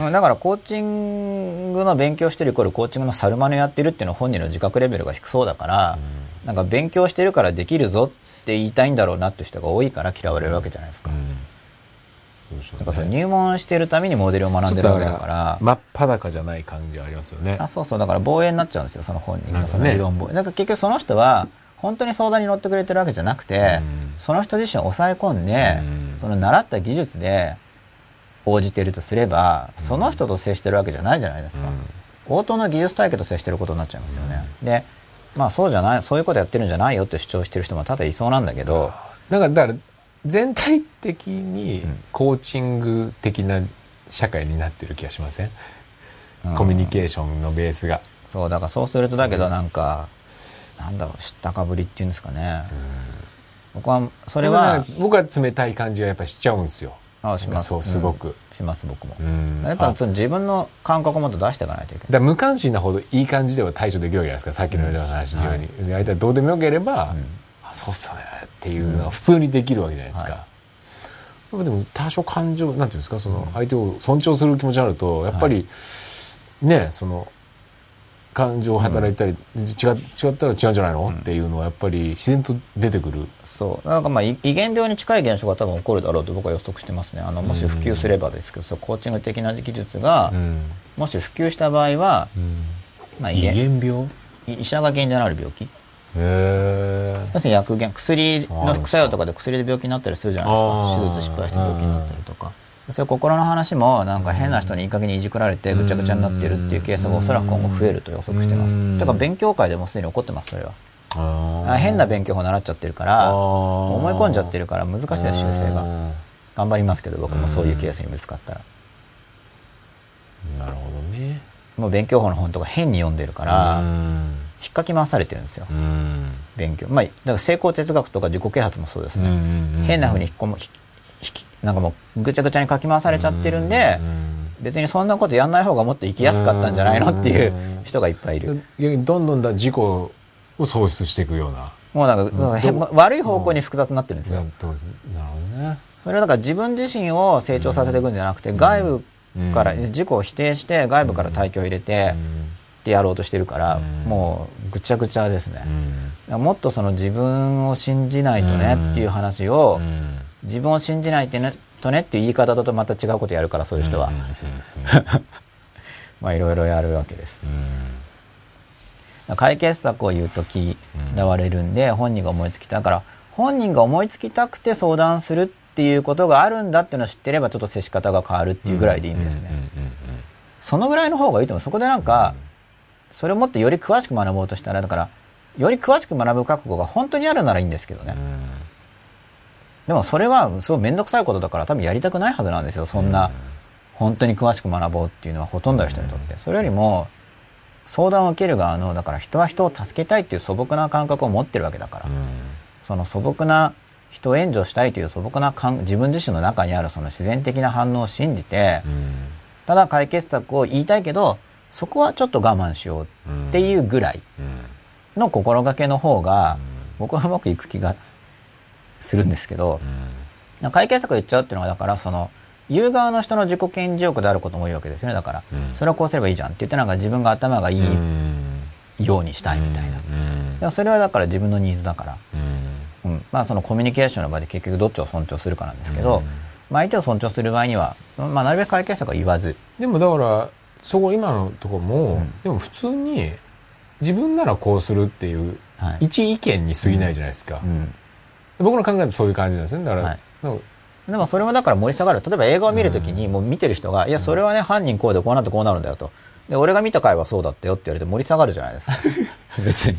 うん、でそれでもまあそう結果がもうねあればですよ、例えば本屋さんで本本を探してるときに、じゃあダメ誰か友達と本屋に行って、うん。これから本を探してるんだってこういろいろ見てるときに、うん。で、本を探してるからこれ本棚を探してるときに、うん。あ、その本だったらって僕の行きつけの本屋で何階のどこそこにあるよって言われると盛り下がる場合もあるんですよ。うん。その自分で探したいから。だからそしたら聞くなよっていう話やっぱ思いません？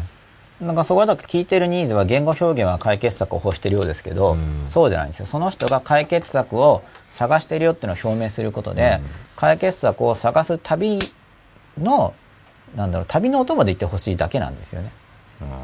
例えばじゃあ、で伊豆に行きたいっていう時に、じゃあなんか、すぐドライブで連れてくるのがいいかどうかっていうと、そうとは限らないっていうのに似てるっていうか、うん別にその解決策を求める旅っていうのを、その、じゃあ解決策を教わるのがいいかっていうと、そうとは限らない例えばじゃあ推理小説で、うんこれ犯人誰かなーってうーんと考えてる人に、誰々だよっていうのがいいとは限らないじゃないですか。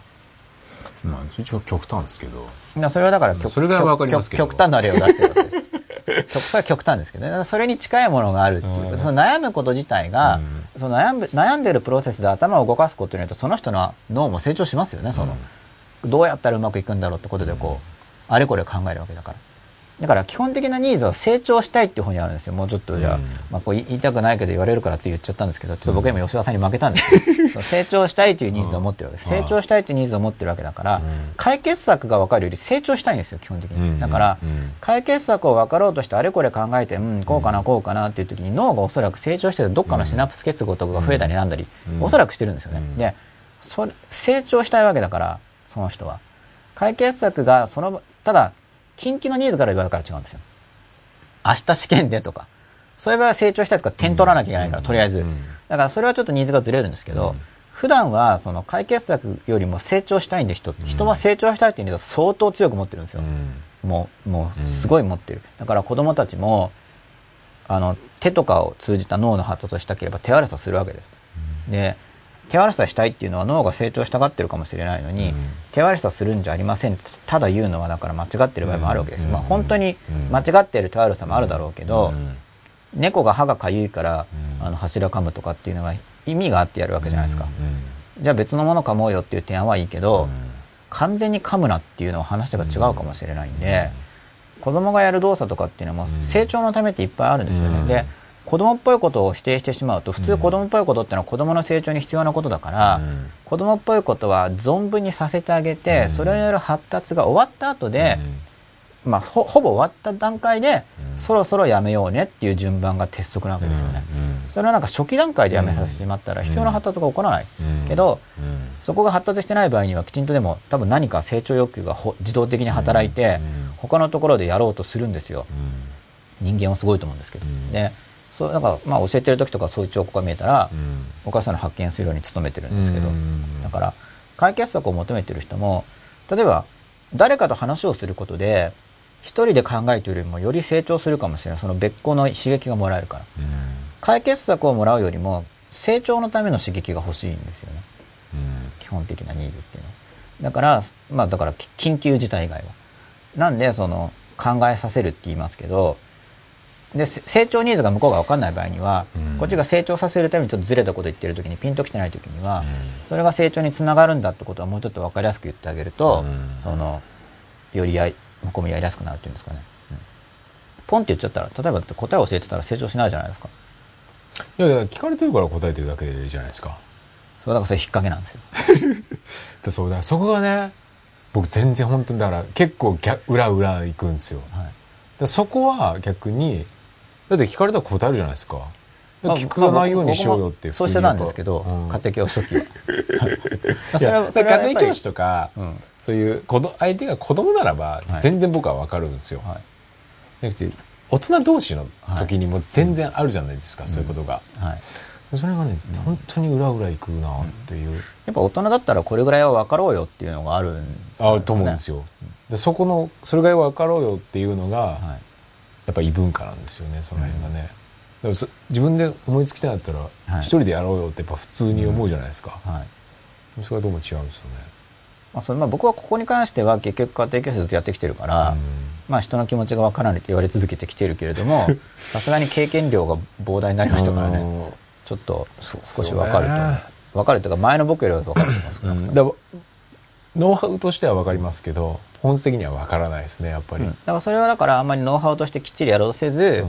まあ、そんなノウハウがあったよねぐらいに抑えておいて、ね。うん。だからそのあんまりかっちりフィルム作らないで、うん。ちょっと一応抑えとくぐらいで日常生活をやっていくと、あの進化がちょうどいい具合になるかなって僕は思ってるんですよ。それなんかがっちりやっちゃうとなんか、なんか違うんですよね。うん。あの、偽物になっちゃう結局どっちにしても。でも解決策言うと結構向こうがあのしぼむことがあるんで、ただ観察としてはだからしぼむかどうかを見てればいいってことですね。うん頑張って相談相談してる時はだってエネルギーを相談したいって欲求があるから多弁になるわけじゃないですか。喋るわけですから。それが解決策言った結果、ししぼんでいたら、考えてるならいいですけど、その、残念な感じとかが見見えて取れたら、それはちょっと向こうが求めてるアプローチと違うものをやってしまったってことなんで。めんどくさいですよねこれはめんどくさいっすわ。なんかすまあでも僕はちょっと仕事としてやっちゃってるからめんどくさいことやるんですけど、これねなかなか、え、だからな何でもめんどくさいじゃないですか？真面目にやろうと思ったら。いやでもほら聞かれたら答えるって別に面倒くさくないじゃないですか。自分が知ってたり、うん。自分の考えを。聞かれそのあなんだったら、そうですねまだ俺はこう思うよっていうのは、全然まあ、だから分多分分業が進んでる社会では友達に相談するなってだからなるんじゃないですかね。そういう成長ニーズで相談するんだったら教育サービスを受けなよっていう、そういうことですよね。でもそうそういうことですよね、ででその教育サービスの提供側が本物であればも聞くんだけど、偽物に引っかかるとなんか変なかき回されてぐちゃぐちゃになるということが起きてるんですかじゃないですかね。で教育サービスじゃなくても日常生活の親とか上司でも向こう側がやっぱ上手に接してくれないと結局かき回されてしまうと、結局どこまでも頭良くしていくしかないんですけどね、まあまあまあそうですよね、いやそれもだから別にかいでも明明示的に聞いてもいいですね。答え言っていいの？と僕は家庭教で聞くときありますよ、うん。答え言っていいとか。あの解放言っちゃっていいとか、うん。で向こうがいやもうちょっと考えるとかっていう時はうん。黙る。だそれは僕は見てて分かんない時聞聞いてるますけどね。いやそうそうね。まあまあ本当対子供とかだったらもうそれがもうそこ意識してはい。コミュニケーション取るから、いろいろそれは考えてね。でも吉田さんがすごいぐんぐん成長すれば周り中の人に子供的感覚で接することになるんじゃないですか、あうんでもなんかそこもそれもなんかおこがましいじゃないですか、まあしょうがないんじゃないですか、いたんですから。いたんですから。でもまあまあわかりだからすごいわかりますね。うん。だから、うんこういったところですよ。問題点はあとはその非難のあとこの平等とかっていう観念から多分来てるんですけど、うん。その非難の対象を擁護すると嫌がられるんですよ。これ結構反射神経でやるんですよね。うん。要するに悪口は良くないっていうのがあるから、悪口とか非難とかを聞いてる時にいやでもほら相手はこうこうこうこうだからって言って一応それは多分その非難の対象に対する理解を援助したくてっていうふうに多分思って言ってるんですけど、うんただ非難の対象を擁護するとやっぱり普通はあ分かってくれないっうん。てなりますよね、こいつらは向こう側だ、まあ、こっちとあっちの話であっち側に分類されるんで非難の対象を擁護するとあなたはあっちの人なんやって言ってその弾かれるから非難の対非難し誰かを非難している人になった時にはその非難の対象を擁護。いきなりをですよ。いきなりは擁護しないように気をつけてコミュニケーションしないと弾かれるかといって一緒に非難で盛り上がるのも嫌なわけじゃないですか。いやーそれは痛いっすよ。痛い集団ですよ。いやどうするかってことなんですよ。その要するに避難してる時に擁護しちゃうっていうのはだからこっちの現実に立って話すってことになるんで、相手の現実に立つにはどうするかなんですよね。だからね避難の対象がどうというよりは、集団で何かをやっぱはい避難してるということ自体がやっぱり、そもそもあんまりよろしい状態ではないっていうところに気づきたいですよね。あそうです。でも気づかせるためにどういうステップで自分は関わっていくかじゃないですか。うんさっきの揺らぎなんですけどね。でまあ一応でも普段と吉永さん逆になるけどそこには僕は関わら関わらないっていう 気持その集団から距離を取る。それは一つ知恵ですよ。ねうんだから避難の対象を擁護する人たちがいるときに、それはだから、でもですね、避難している人たちがいるときに、対象に対して擁護するような発言をすると嫌われるから、じゃあそういう、別にでもその人たちも、別に1日24時間年がら年中避難してるわけじゃないから、避難していないタイミングで関わればいいやってことで、ちょうど避難しているタイミングの時には関わらないっていうのは一つのアプローチだと思います。距離を置く。うん。で、一応これノウハウモードだから、一応ノウハウで言うと、はい。避難、避難そのものには、同意、悪口でして盛り上がるの嫌だとしても、うん。感情に対する共感はできることが多いんで、そこから入ると入りやすい、ノウハウとしては。例えばすごい怒ってる場合に、その怒りに共感しておくとか。相手が非難、で、難しいのは、相手が非難についての同意を求めてくるときなんですよ。じゃあ君はどっちの立場なんだっていうこと。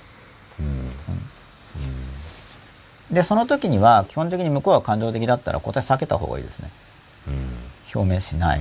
で、話そらす。あの、感情の話に戻す方が、基本的にいいと思ってます。ただそれは扱いにくい人っていうことになるんで、扱いにくい人の扱いっていうのはまたいろいろめんどくさいですから。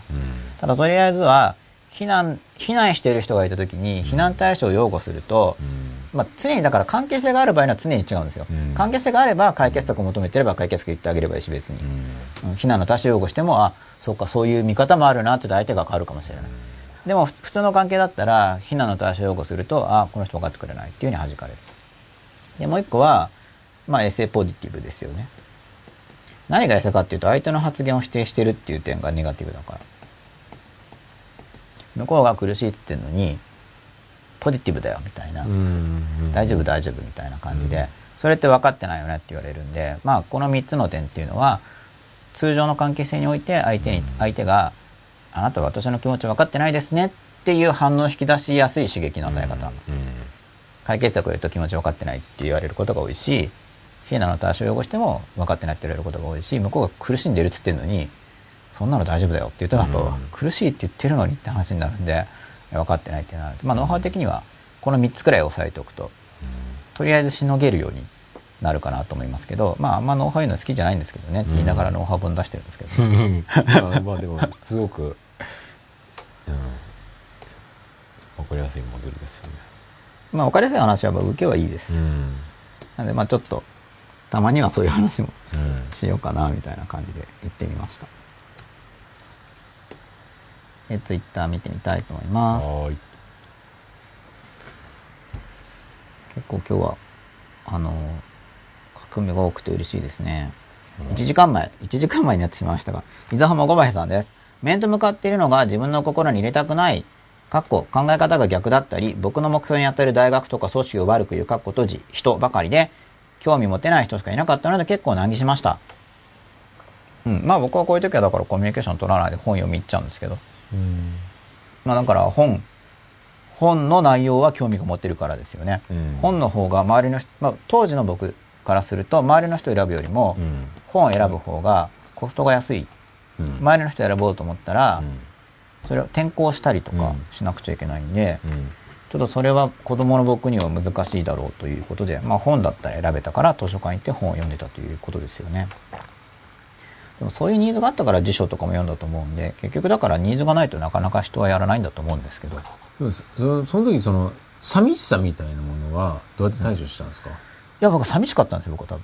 でもそれだけど、本は結局そこを癒してくれる？いや、癒さないですね。うんいや、つまあ癒さないですけど、ちょっとは癒すんですけど、うん言えないから寂しいんですよ。うん。だからそこはだからちょっと諦めて、うん。あ後そう回足あ諦められて結構そこで優先順位高いじゃないですか、寂しさをもう仕方ないからって感じですよね。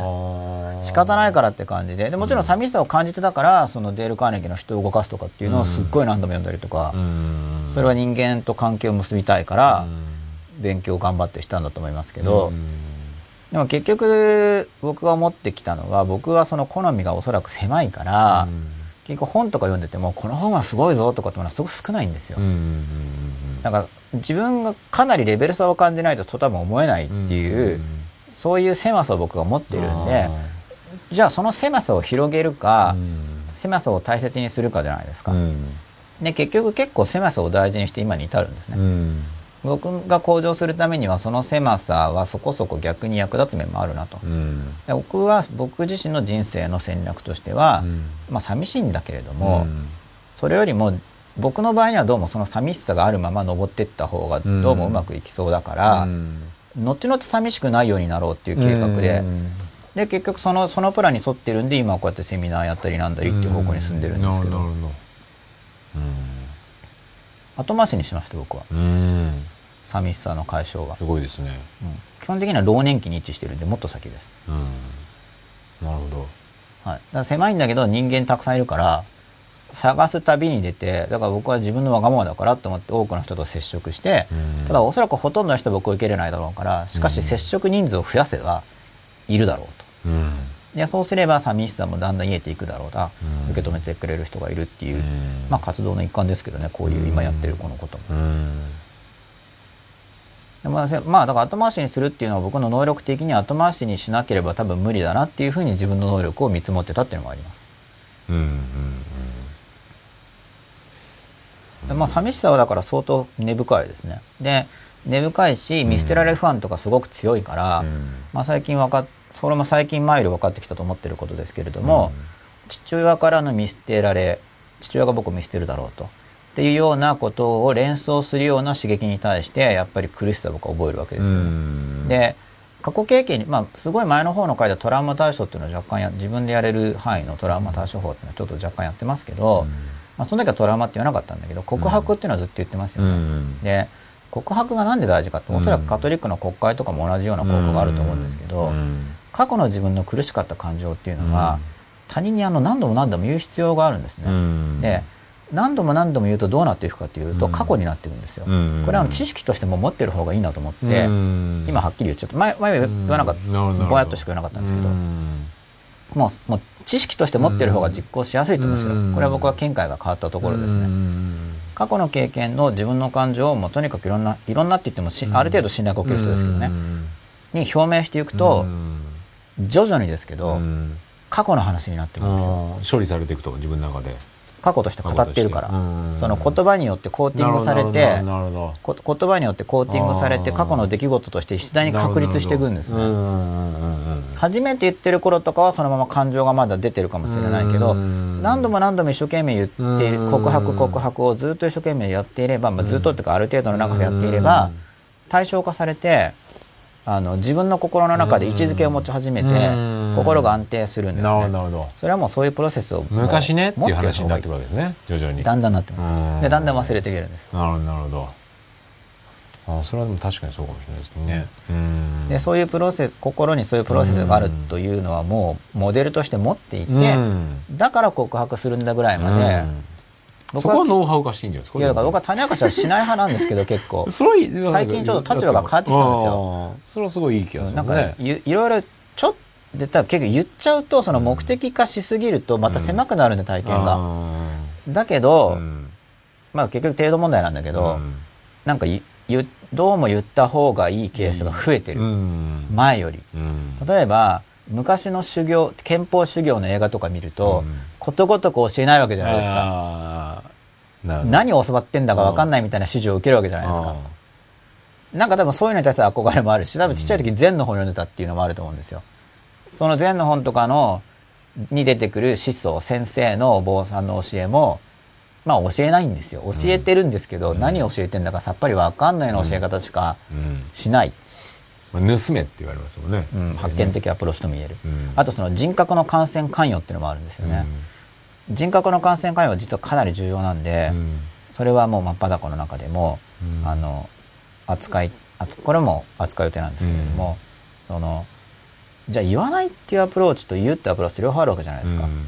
で調整するわけですよね教える側からしたらどの程度まで言うかっていうのを、で前よりもつまり前の方がもっと先生に対する信頼感が高かった時代背景で言えば、うん。先生が言うんだからってうん言ってやっうんたんだけどまあ師弟関係がまずありきで。うん。で先生もあと多分、うん。でもまあ昔からなんか詐欺みたいな人もいた気もするんですけどね。僕お坊さんとか相当多かったと思いますけどね。偽物が。まあ。悟ってないんじゃないみたいな。うん。悟ってるよみたいので。うん。相当偽物多かったとまあ思ってますけど、まあもまあそれでも信頼感は多分高かったわけですよ、お医者さんでも、うん。あのお坊さんでも、うん。そういう時代に説明なしで言うのと今みたいな時代に言うのはだいぶ違うしあと説明なしで言うのは僕の側に僕を信じてくれっていうニーズがあった、あったなーって反省したんです。なるほど。僕が言うんだからやってくれよとうん。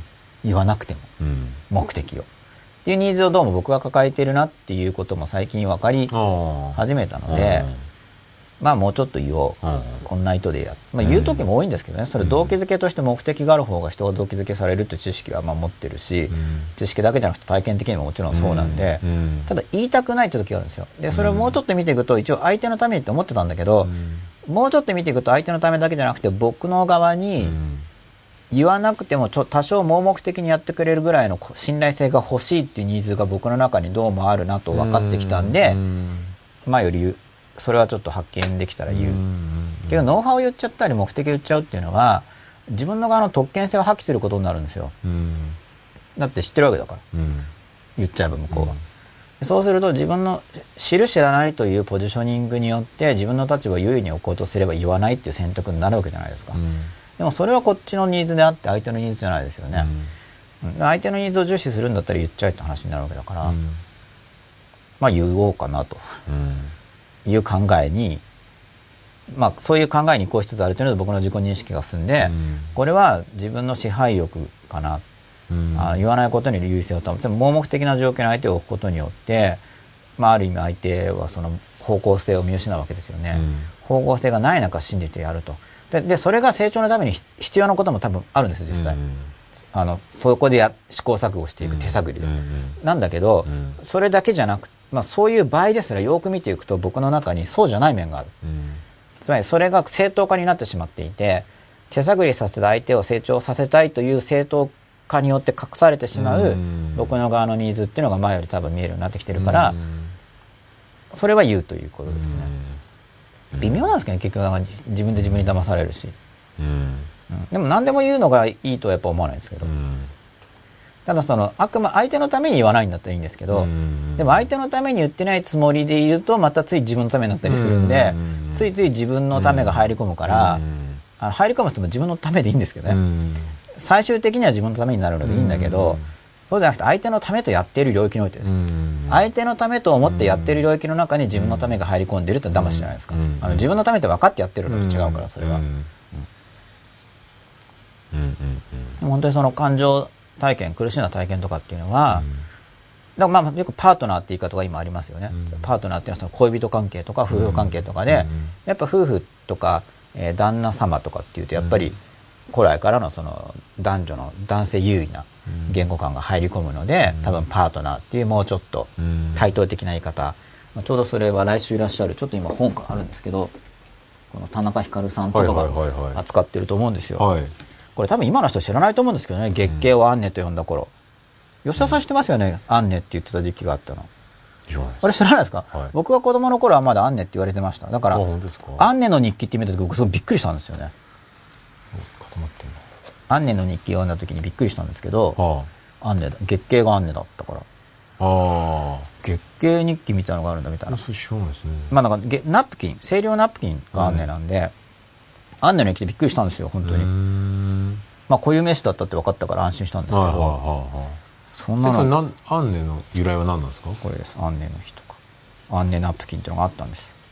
あ。だからセロテープとかと一緒でサランラップとか。ああ商標なんですよ。商標なんですか、へえ今もあるんですか？もうないんですか？うーん最近のスーパーではアンネ見ないから。アンネ買ってきてみたいな感じですか？昔はそうですね僕もナプキンの銘柄名とかも忘れちゃいましたね。ああ前の方が覚えてました。なんでですか？それは買ってたからじゃないですか。買い出しとかで。こうおばさんはなぜ嫌われるかとはい。今すごい僕読みではい。ますよね、この辺りの話に絡んでる話ですよあねでその、まあ、パートナーっていう。だからパートナーとうに話したらいいですよね。んうん。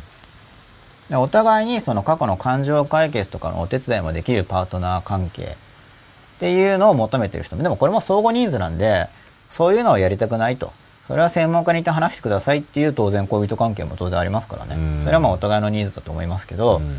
ただ過去の話をだから聞いてあげる時もさっきみたいな介入要はうん。そこで解決策言ったりあるいは過去の感情を話してるのにそれはそうするべきじゃないよ。こうした方が良かったでしょとかアドバイスに入っちゃったら、うん。その感情の定義ができないわけですよ。そのか感情を表出することで言語化して相手に表現することで、その自分自身にとって過去の話にしていくっていうことができないんですね、そこで話してんのにそうするべきじゃないとかああするべきだったとかって言われちゃうと、位置づけができなくなってくるんで、まあその聞き方が理解してる範囲で聞いてあげないといけない。でもそしたらやっぱ聞き方をどこかで学ばなければわからないと。なった時に、じゃあそういう聞き方のいい本は何なんだって聞かれると、だからまあ思いつかないんですけど、結構その思いつかないもあるんですよ。そこは僕は作らなきゃうん、作ったり、あるいはよく探してったら多分いい入門書も今時ある感じもします。ただ僕がそのあんまり入門書最近読むの嫌だから、そのあたりの領域では読んでないだけなんですけど教育する必要があれば探すと。前もだからあのフロイト・ユングについて入門書聞かれたじゃないですか。だからあなた入門書いっぱい買って読んでるんですよ、うん、あの時点ではだからあまりお勧めできる入門書ないって言い方だったんだけど、うん。まあもっと出てますからね今、うん、になりましたか？でその結果小学生のにあのフロイト漫画が入ってる入門にはいいかなと。でその次にはもう本人の入門書がやっぱりいいかなっていうようなのはそういう、まあ、リサーチの成果ではあるんですけど、そういう流れがあって僕の中に。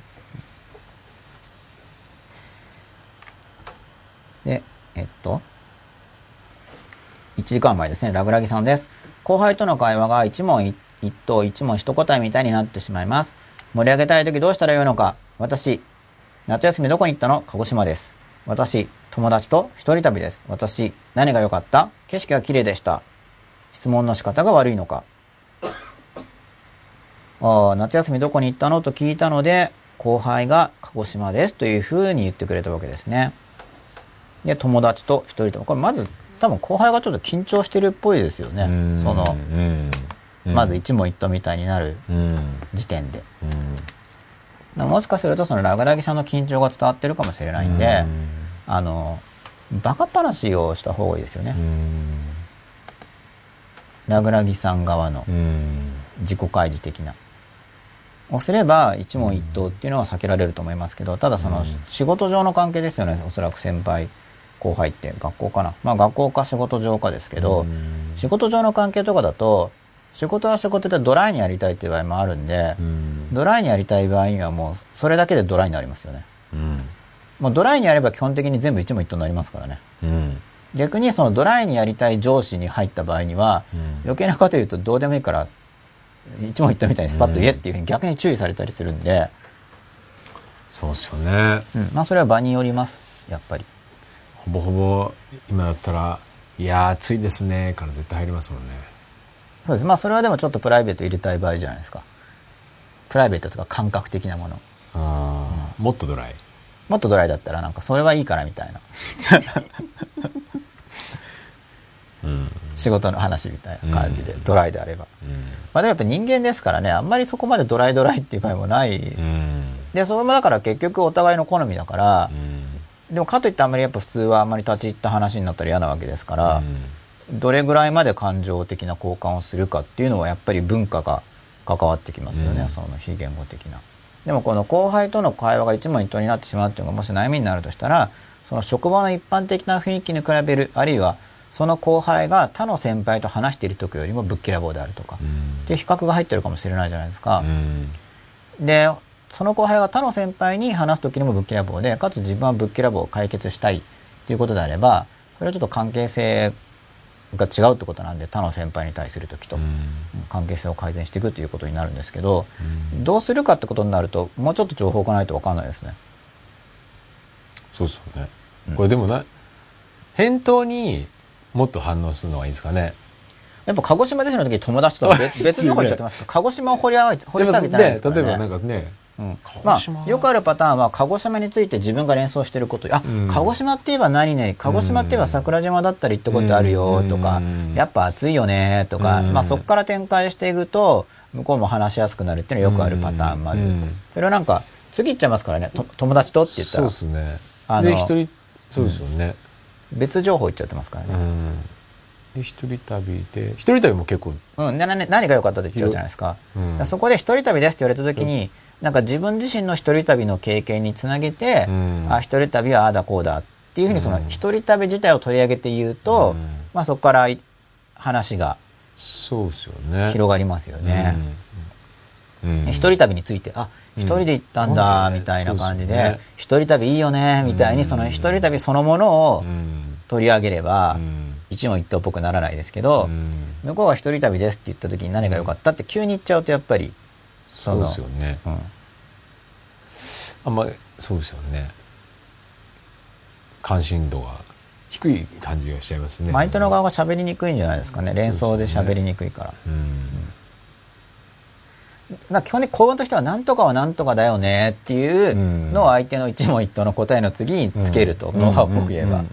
だから、鹿児島で、あ、鹿児島って言えば、つって何々なんとかだよねね、みたいな感じで言って。そうすると向こうがそれについてまた言ったりして。黒豚みたいなね。うん。いろいろ。うん。あ、鹿児島やっぱ黒豚、僕黒豚してるの食べ物ですよね。そうですね。鹿児島やっぱ黒豚だよねとか言って、うん。何黒豚ってってなるかもしれないし、向こうも、あ、そうそうそうそう、あれ美味しいよねとか言って盛り上がるかもしれないし、っうんていう感じで展開していくのがまあ基本ではありますけど、その場合は質問の仕方っていうよりは質問後の応答の仕方、うんうんあるいはその、まあ、質問の仕方で言うならば、うん。すぐ次の質問しちゃうところ、うん。なんかあの英語の構文みたいに、うんうん誰が何した誰にいつどこみたいにこう話進んでっちゃうんで、どこっていう答えが返ってきた時点でどこの話を広げるっていう。ね。そこをもうちょっと広げていこう。う。ん。だから鹿児島ですの後でもうすぐその鹿児島ちょっと取り上げて、あ、じゃあすごい暑かったんじゃない？とか、その鹿児島自体の話を取り上げるっていうことですよね、うん。質問の仕方っていうか。うん。先進まないでってことですよね。うんそこで止まって、それを広げる。そうですよね。連想を広げようとする。うん。で、人は連想に広がっていくんで、でその連想の結果、相手がその表出してない感情のコンプレックス部分、まあ、まああの劣等感じゃなくてもいいんですよ。要はうん。楽しい経験でも何でもいいんだけど、表出されてない感情に連想がつながったところで、うん。その発話欲求が高まって、うん。もっとたくさん話してくれるようになるんで、質問に答えてる時点では質問に答えてるだけだから、うんその感情が溜まってるところにつながらないから話しにくいんですよ。連想で広げていけば、うん。こっちが連想で返した時に、質問に対しては質問に返さないといけないですよね。つまり、どこって聞かれたから場所を答えなきゃいけない。でも相手が言ったことに対してこちら側が連想で返すと、向こうもそれについて連想で返してくるわけです。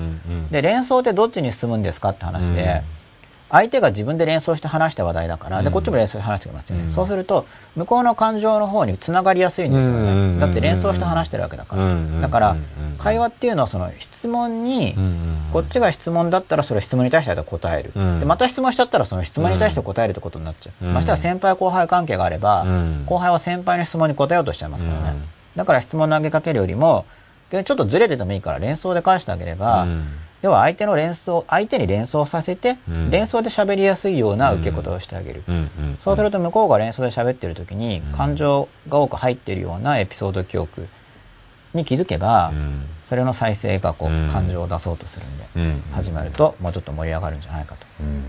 理論的に言えば、まあ、多少理論的に言えば。まあいろいろ会話してても面白いです。相手はだからその例えば覚えてる人とかを喋り始めるっていうのはその記憶が再生されてるわけじゃないですか、で記憶再生してたなって思ってるとまた元の話に戻ったりするんで、いろいろ見てると面白いんですけど、うん。ただそういう視線で見てるよってことをはっきり言うと嫌がる人が多いから ついついそういう視線とか見てしまう面もあるんですけどね、まあもはやこうやって番組とかで言っちゃいますけどね、そういう人なんでってことで。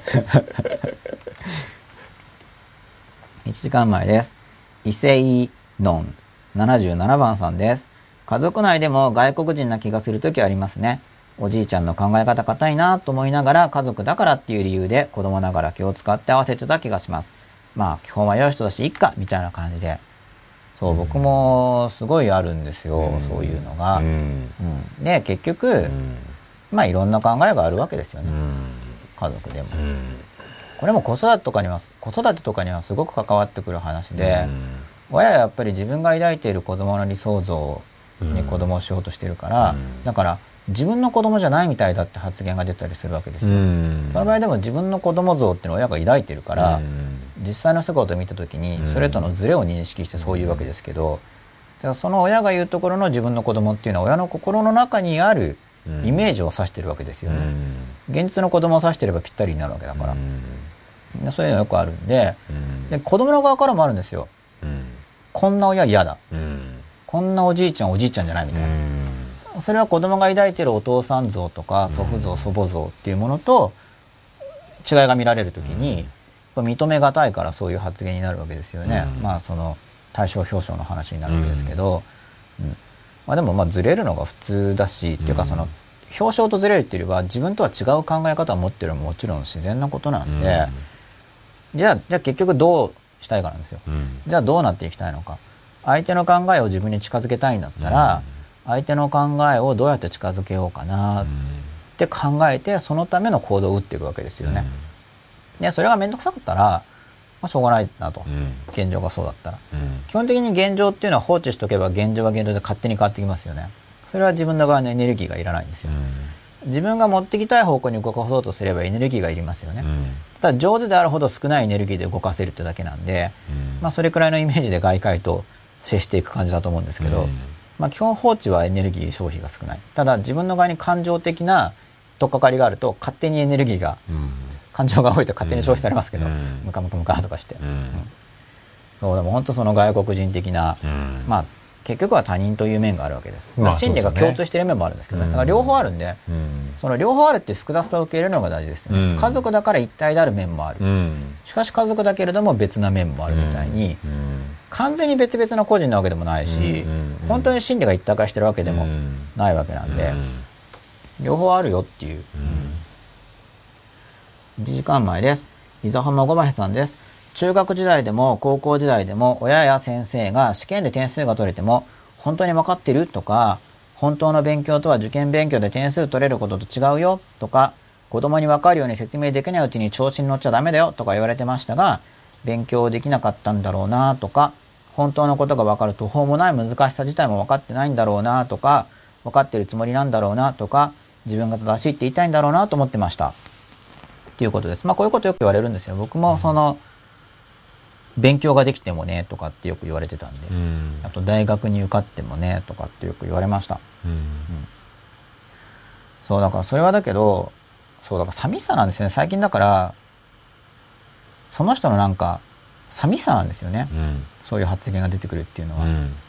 結局、あの、馬鹿にするんじゃないかっていうことの防衛っていうか、例えば、じゃあ自分よりもこの子供の方が勉強できるなとかってなった時に、なんか先生としてのその立場が保ちにくくなったりすることへの恐れとか、で、そういうのが僕多分嫌だったんですよ。まあこれ僕の話ですけど、伊沢本間小林さんじゃなくて。で、なんで嫌だったかって言ったら僕の中にやっぱり理想の先生像っていうのがあって、先生っていうのはこうじゃないとね、っていうのがあったんだと思うんですね。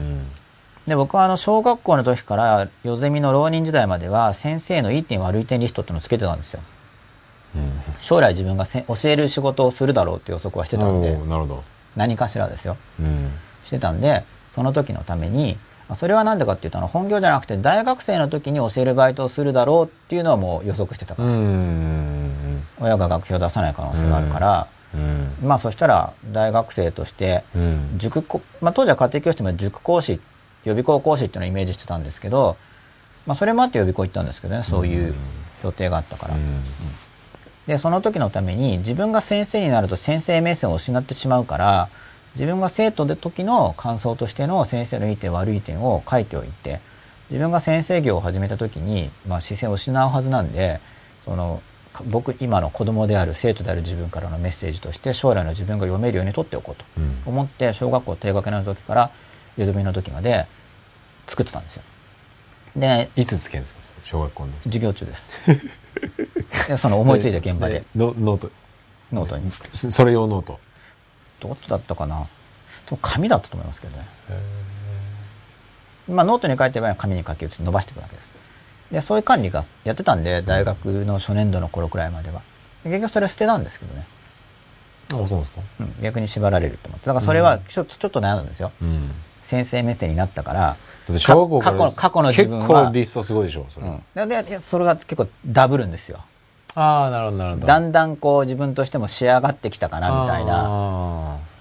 大体こんなもんだなっていう。まあ結局歴が長いじゃないですか。うん逆にすごい。うん。10年ぐらいあるから、結構もうダブってきちゃうんですよ。うんあ、で、項目的にはそんなにいっぱいあるわけでもない感じなんですか？いや結構ありました。結構ありましたけど、いや結構あるったって紙でだから何枚とか、うん。そんなレベルで。それで大体、あ、例のパターンね、みたいな。うん。先生ってこうだよね、みたいな。で、それでだからそうなってきちゃった時に、き注意してたんですけどね。捨てる時だから若干戸惑いはあったわけです。だって昔の自分は先生になった自分に対して、そういう視線を失うだろうからと思って作り上げたものだったの知ってますからね。でもそれに縛られるのも嫌だなって思ったんですよ。うんで、あと、その、体得したいっていうのもあったんですよ。うん。で一応もう意識は結構何度も言ってしたから、忘れようって思ったんですよね。うん。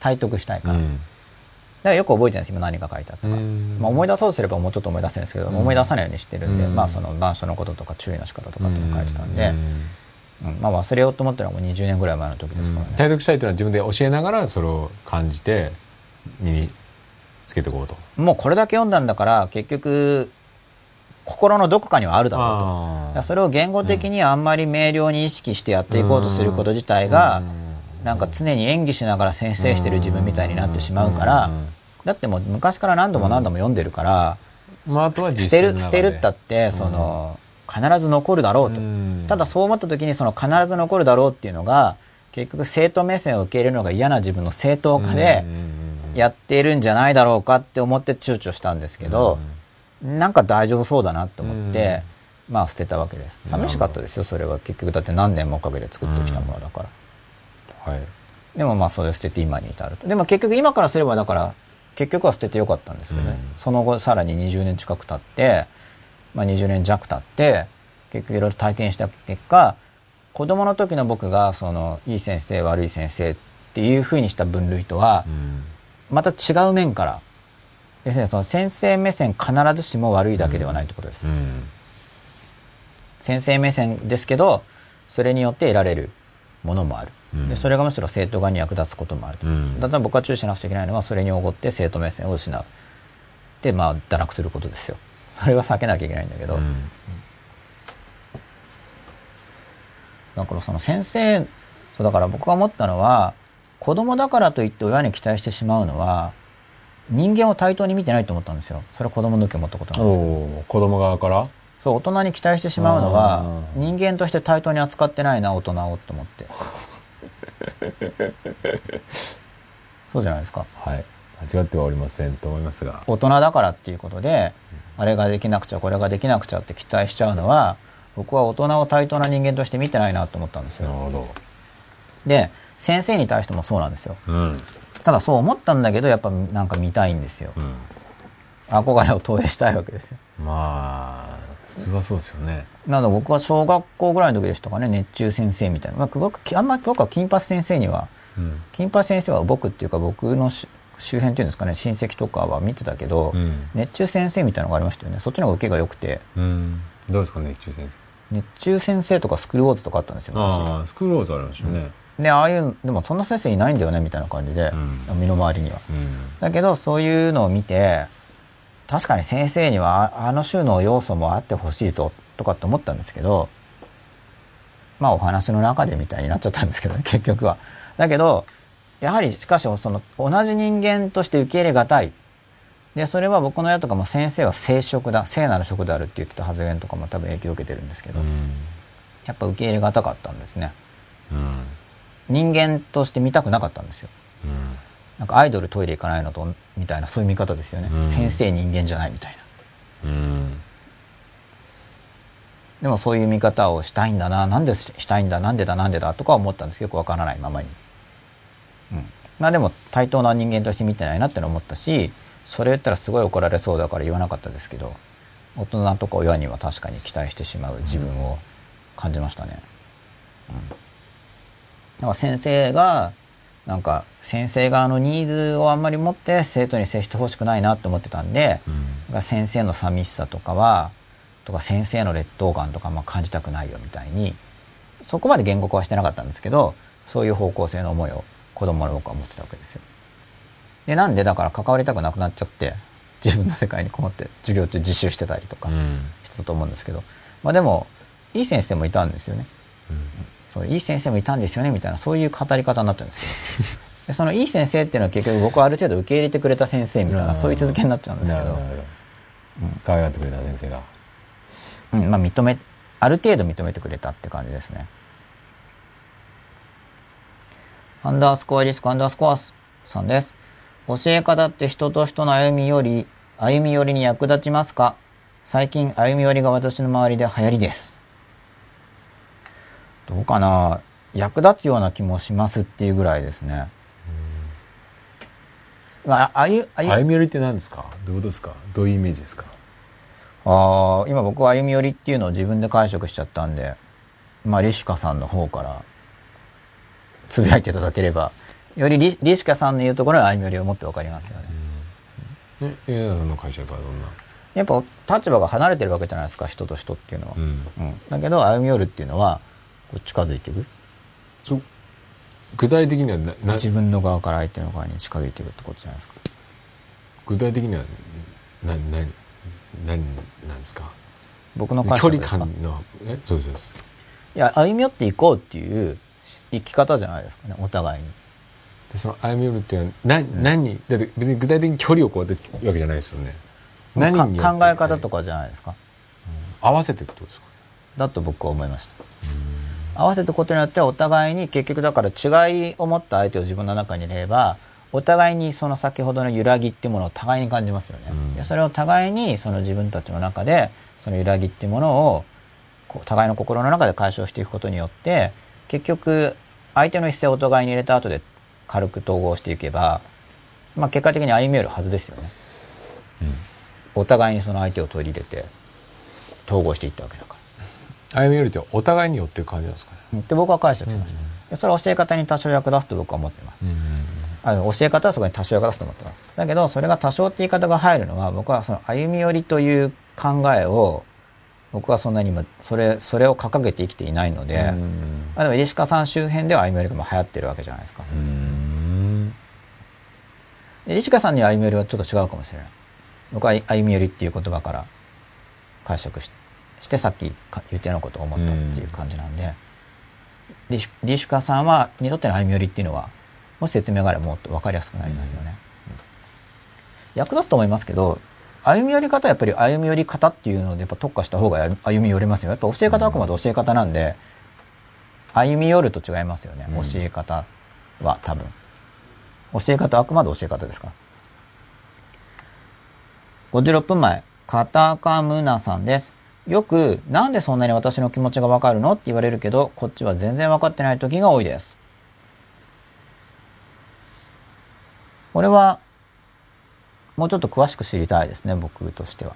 うんどんな感じなのかな、みたいにうん言われる時が多いんですね。うんまあ、これはだから、どうなんですかね、表情でなのかな。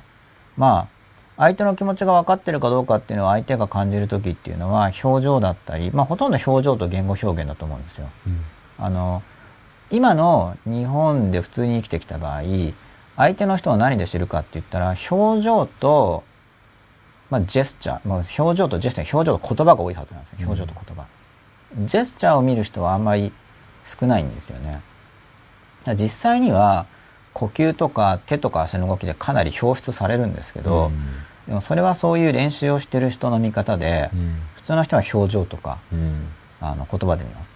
例えばだから本人的には分かってないっていうのが手とか足に出てるとしても相手は見てないからあの表情と声に出てないと誤解されることがあるんですよ。その普通の人は表情と声でこちら側を解釈するんで、うん。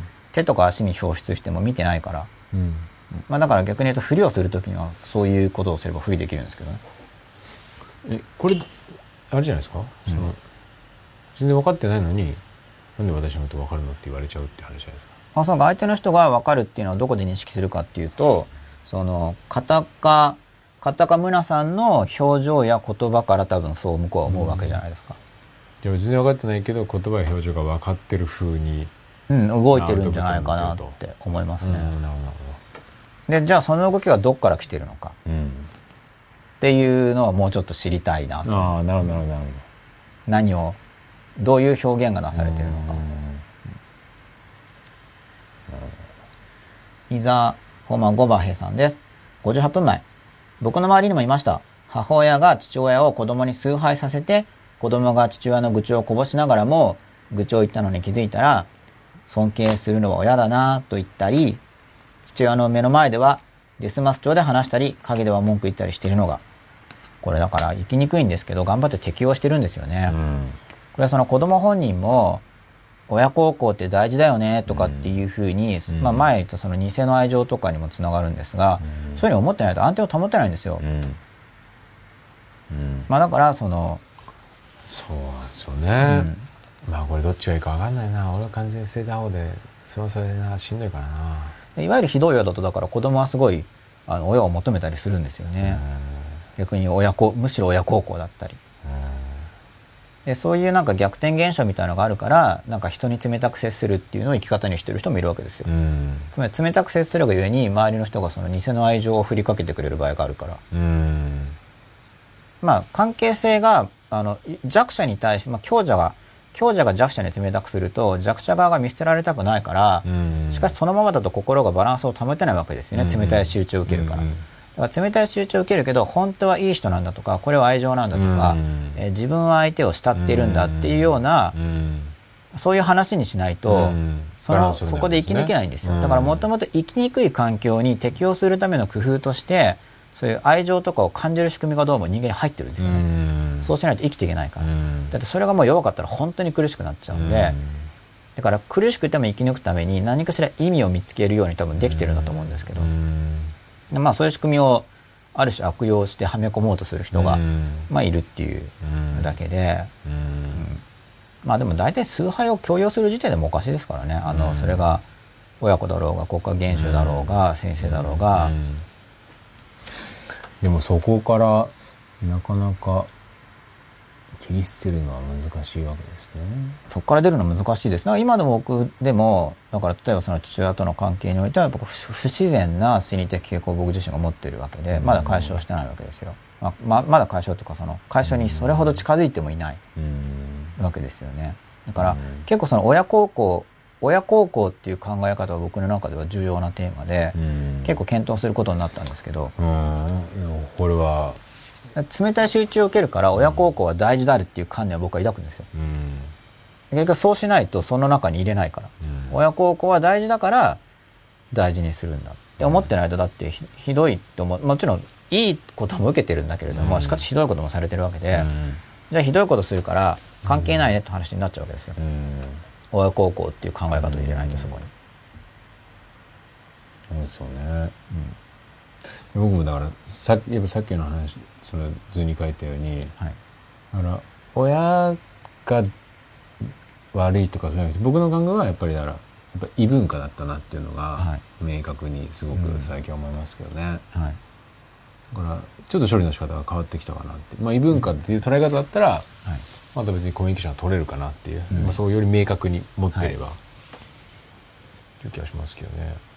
まあそうなんですよね、うん。結局本当異文化コミュニケーションになっちゃって、うん。しかし例えば向こうが自分が子供で向こうが親である場合には、親の側はその同質化っていうのを要求してくるわけじゃないですか、うん。多くは、うん。子供だからという、うん。俺の子なんだからっていう理由なんですよね、まあそれは結局親子っていうのに上下関係が含含まれてるからで、俺の子なんだからっていうものの反対概念としてだって自分の親なんだからっていうことで親っぽくしてくれよっていう方が、うん。まあ、昔ほどその逆フロー弱いわけです、うん。今はもうちょっとそれがありあるんですよ、うん。子供側がこういう父親でいてほしいっていう欲求要望っていうのは昔の時代に比べれば出しやすくなってるんで、うん。親が自分の子だからっていうこうしてほしいって向きもあるんだけど、うん。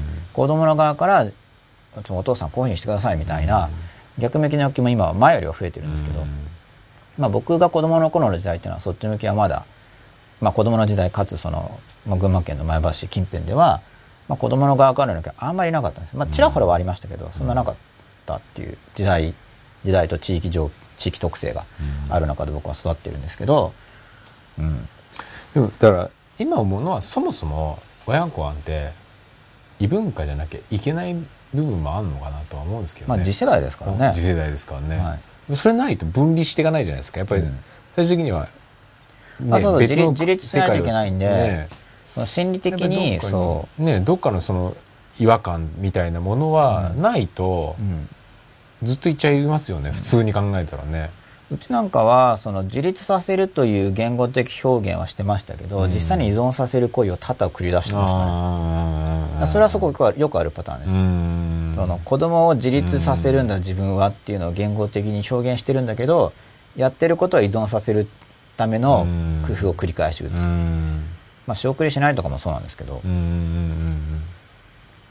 逆にそのでだけどその依存させようとのが僕嫌だったから、じゃあ自分で稼ぐからいいみたいな、うん反発するわけですけど、結構だから自立させるんだっていうことで例えばじゃあ極端な例だともう中学生なんだから家出てって自活しなさいと。うん。でだからうちは自立させようとしてるんだってその正当化に利用されるわけですよね、でもそのための準備をきちんとしてあげなければうん。それできっこないっていうことで,、でね。結局依存してくるわけじゃないですか,、うん。それは表現としては自立させるというふうに言ってるけど、うん。やってることは依存させる行為になるんですよ、ね。まあ自分の支配下に置いておくと。段階的に成長させなければ結局できないから、うんそうですよね。だから結果として依存度が上がっていっちゃうという。上がりますね。そういうことをすれば。ね。で結局その言われた側もよく理解してないと私は自立できないんだって勝手に自分で思っちゃって依存度が高まるんでそうですよね確かにそうですよね。うん。まあスモールステップできちんとステップ踏んで成長させて自立してもらおうとすれば相当手間暇かかりますからね、ここはちょっと深いテまあいろいろ深いですよ、うん。で面白いこといっぱいありますよね、うん。でそういう面白いこといっぱいありますよねっていうのと読書とか知識の獲得とか勉強っていうのを僕はつなげてもちろん捉えてほしいんですけど、だからあの勉強しないとどうにもなんないよねっていう感覚にどっちかっていうとなると思うんですよ。考えていくと。で結局多分自分だけでかもちろんその自分の頭で考えるの大事なんですけど、とりあえず基礎的な勉強やっとかないとちょっとどうにもなんない面もあるから、よっぽどセンスがよ良ければともかくって感じですけどね。やっぱ僕はなんだこうだい、まあ、僕自身が結局勉強に守られてるって面があるから、僕はついて勉強に価値を感じやすい傾向は持ってますけど、僕自身がそのアプローチで生きてきちゃったんで、1時間前です。アンダースコアリスクアンダースコアさん。生きやすさへの工夫は大切だなとはいこのお盆にも思いました。アルツハイマーになったおばあさんが物忘れになった自分に合うように考え方に変化させてしまった姿を見てこれはどういう？あ物忘れになった自分に合うように考え合うようなってことかな？うん。でもこの後なんかちょっとこう残念そうな顔文字が入っているんですかね？これちょっと残念残念なのかな？ウインクしてますね。うん、ちょっとどっちかわかんないですね。でも生きやすさの工夫は本当大事だと思いますね。自分変わりますからね。結局自分自身も変化していくわけだし、その加齢とかによっても変化していって、まあその、その年その年その時その時でうん生きやすく生きやすくしていかないと生きにくくなっちゃいますからね。伊勢イノン77さん。わからないことは聞けと言いながら質問すると鬱陶しそうな顔する先生とかいましたね。わら。独学するとそれはそれで注意されるし、先生はなかなか支配的ですね。1時間前です。まあ先生は支配的な場合が多いですよね。うん。その支配的な立場になれることに憧れてなってる人も結構いそうだし、うん。いうことを聞かせられる。まあ社長に憧れる人人とかもそういう人多そうなんですけど、うん。まあ政治家あになりたい人とかも。無意識なパターンも多いと思いますけどね、はい。先生っていうのはこうだじゃなきゃいけないみたいなのはい。をやってしまうっていうのはあるのかなっていう、そうなんですよね。まあうん。もちろんその教えるために真面目な人もいるんですけど、まあでもうん大抵新任の時はそうでもだんだん現実やられてうん。変わっていっちゃうんですけど、うん。夢あった教育に情熱を持っていた人のはずだったのにうん。みたいになりがちなんですけどね、うん。忙しさのうちにうん。どうでもよくなってっちゃうんですよねだんだん。まあそうでしょうね、まあ先生はなかなか支配的ですよ。まあでまあわからない。こうしないと、マネージメントもしきれない部分もあるんでしょうけどね。40人50人見なきゃいけないわけですもんね一人でうん、僕は結構能力を要求されますからね。だから。だって40人50人一人で。しかもいろんな人いますからいねそれは多少の支配的なうん。部分は使わないとコントロールできないとは思いますけどね。あそれはもちろん使わないと無理だと思います、ね無理ですよね、あと上手い下手ですね。そうですよね、はい。うん。難しいですよ。いやすごいことですよね。いろいろと難しいです。そうですよね。だって先生にも上司がいるし、そうですよね、まあ、教頭先生だったり校長先生だったりいますからね。でいろいろとえっ、となんとか教育課程だとか、はい。ね、いろんなルールが難しい。ガチじゃないですか。そう。だから僕なんかはだって家庭教師で一人でやってるんでしょって言われちゃったらはいそうですって言うしかない。感じ。本当に。いやでも本当そうですよね。やっぱりやりにくい面だ家庭教師でもってやりにくい面ありますから。だからうん。その初めに入り方を今すごい注意してますけど、それが40人50人いるんですもんね大変ですよ。大変ですよね。それみんないい子ってことはないですもんね。まあいい子っていう概念もまあ難しいけど、みんながね、自分が思い通りになるわけじゃないですもんね。まあ全然ならないわけですからねね。どっちかっていうと。どっちかっていうとそうですよね。うんちょっとなかなか。まあだから結局みんな一人一人自分のことは自分でやろうっていうのがまず原則で。まあいい親、いい先生に当たったらやっぱラッキーっていう、そうね。そういう感覚だと思いますけど、ね。相当ラッキーですよ。うん。まあ、ある意味いい親なんですけど、どっちにしても、あや何度かで言って良くない親だとしても、まあ、他人よりは自分を守ってくれてたりして、うん。まあ、守ってくれるんだけど、同時にマイナスもいっぱいくれるよね、みたいな存在なわけじゃないですか。まあだからマイナスの乗り越えていけばいいんですけど、うん。まあ、僕だっていろいろ父のこと言ってますけど、まあ、言っても許されるんじゃないっていうか、番組見てないんじゃないみたいな、そういう甘えがあって成立してるわけじゃないですか。失礼っちゃ失礼だから。ってあ言えばっていうよりだいぶ失礼なんですけあど、まあそれが役に立つんだったらいいって言ってくれるかもしれないじゃないですか。まあ実際見たら怒り浸透になるかもしれないですけど、多分大丈夫だろうなっていううんうん思ってるわけですよ。大丈夫じゃなかったら大丈夫じゃないで、またその時考えますけどね。言いたいこと言ってんなみたいなことで思われるかもしれない。多分インターネットつなげてないという、うんと思ってます。違うかもしれないですけどね。全然実は見てたりして。1時間前の片岡むなさんです。完全に分かり合えることはないのになぜ僕は分かり合おうと頑張るのかな？それは孤独感、欠乏感を埋めるため、それとも支配欲？うん。まずその分かり合えることはないっていうのはやっぱり受け入れがたいっていうのもあるんですよね。うん僕もあるんですよ。なんでかっていうと、結構ちっちゃい時から分かり合うっていう理想像を結構言われるんで、うんまあ分かり合えないんですよね。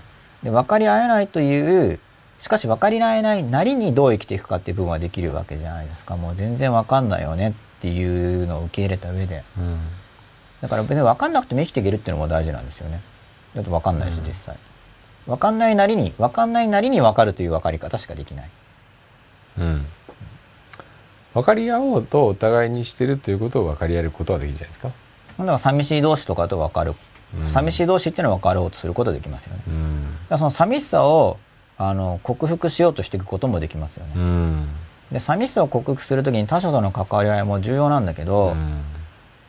なんか依存的な関わり合いじゃなくても寂しさっていうのはうん。補っていけるんで、うん。それはあの方向感覚っていうか、うん。こういうこっち向きで自分を成長させていけば、うん。この孤独感からどうも抜けられるぞっていう向きは、うんなん僕はだから今はそういう方向性を多少掴んだと思ってるんですけど、うん。30年かかってるわけですから、うん。もっとかな？30年以上かかってますからね、うん。その方向性を満たすだけに、うん。どっち向きに行けばそうなるんだっていうのを探るのに30年以上かかってるわけですよ。うん。まあ、だから、まあ、ぼちっちゃい時から分かってる人もいるんでしょうけど僕はだから分かんない人だったから探るのにすごいかかってしまった。うん。うん、で、まあ、これを観察していくとやっぱいいと思いますよね。孤独感、欠乏感を埋めるためなのか支配欲なのかそれとも他のものなのか。うん。でも孤独感があって分かり合おうとしてるんだっていううん。自分の認識があるだけでもうん。すごいあの僕よりも僕はだからもっと強がってたんでちっちゃい時、いや強がってるとやっぱ遅くなるんですよね。うん。強がってると認められないから、とそこを処理しないじゃないですか、認めてないわけだから、ね。問題の存在を、うん強がるなんかまあ生き抜くためには強くとりあえず強がるって緊急的なもんで、まあ、強がってないとくじけちゃうから、うん。強がってしのぐっていうのもすごい大事なんですけど、うん。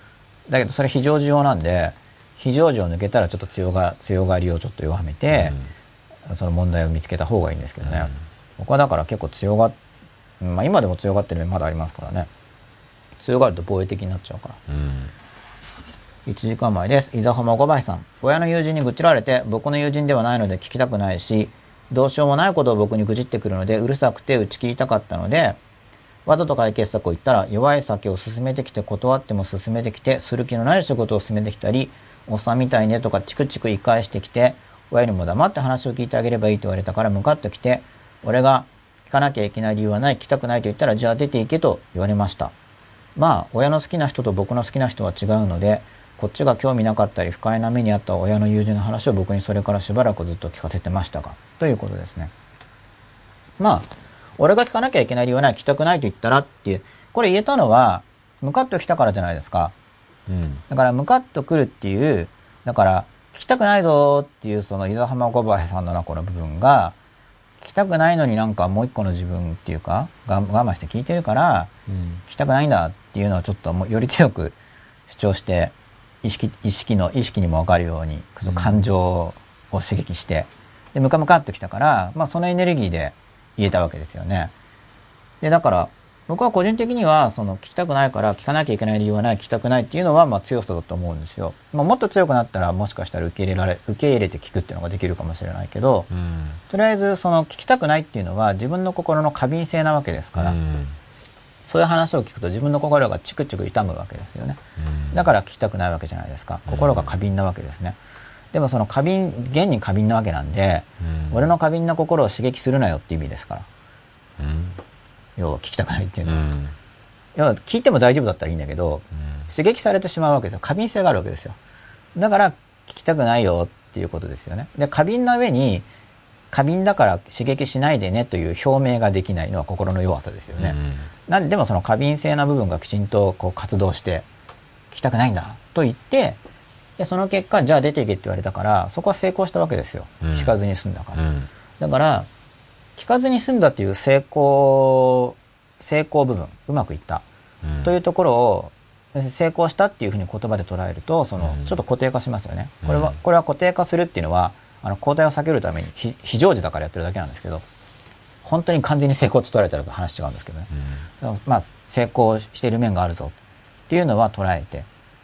だからあの僕は個人的にはだから過敏性である段階だったらまあ聞かなきゃいいしその過敏性に対処したければ多少それでうん嫌がってるぞっていうのを自覚しながらまあこの過敏な心をもうちょっと大丈夫なようになるかとかっていう練習のためにやるっていうまずその自分側に引きつけて要するに相手のニーズで相手の感情処理の手伝いをしようっていう能力が自分の側にはまだないっていうことだから、相手に対処するのが自分の能力を超えた場合には自分優先っていうのは僕のルールなんですよ。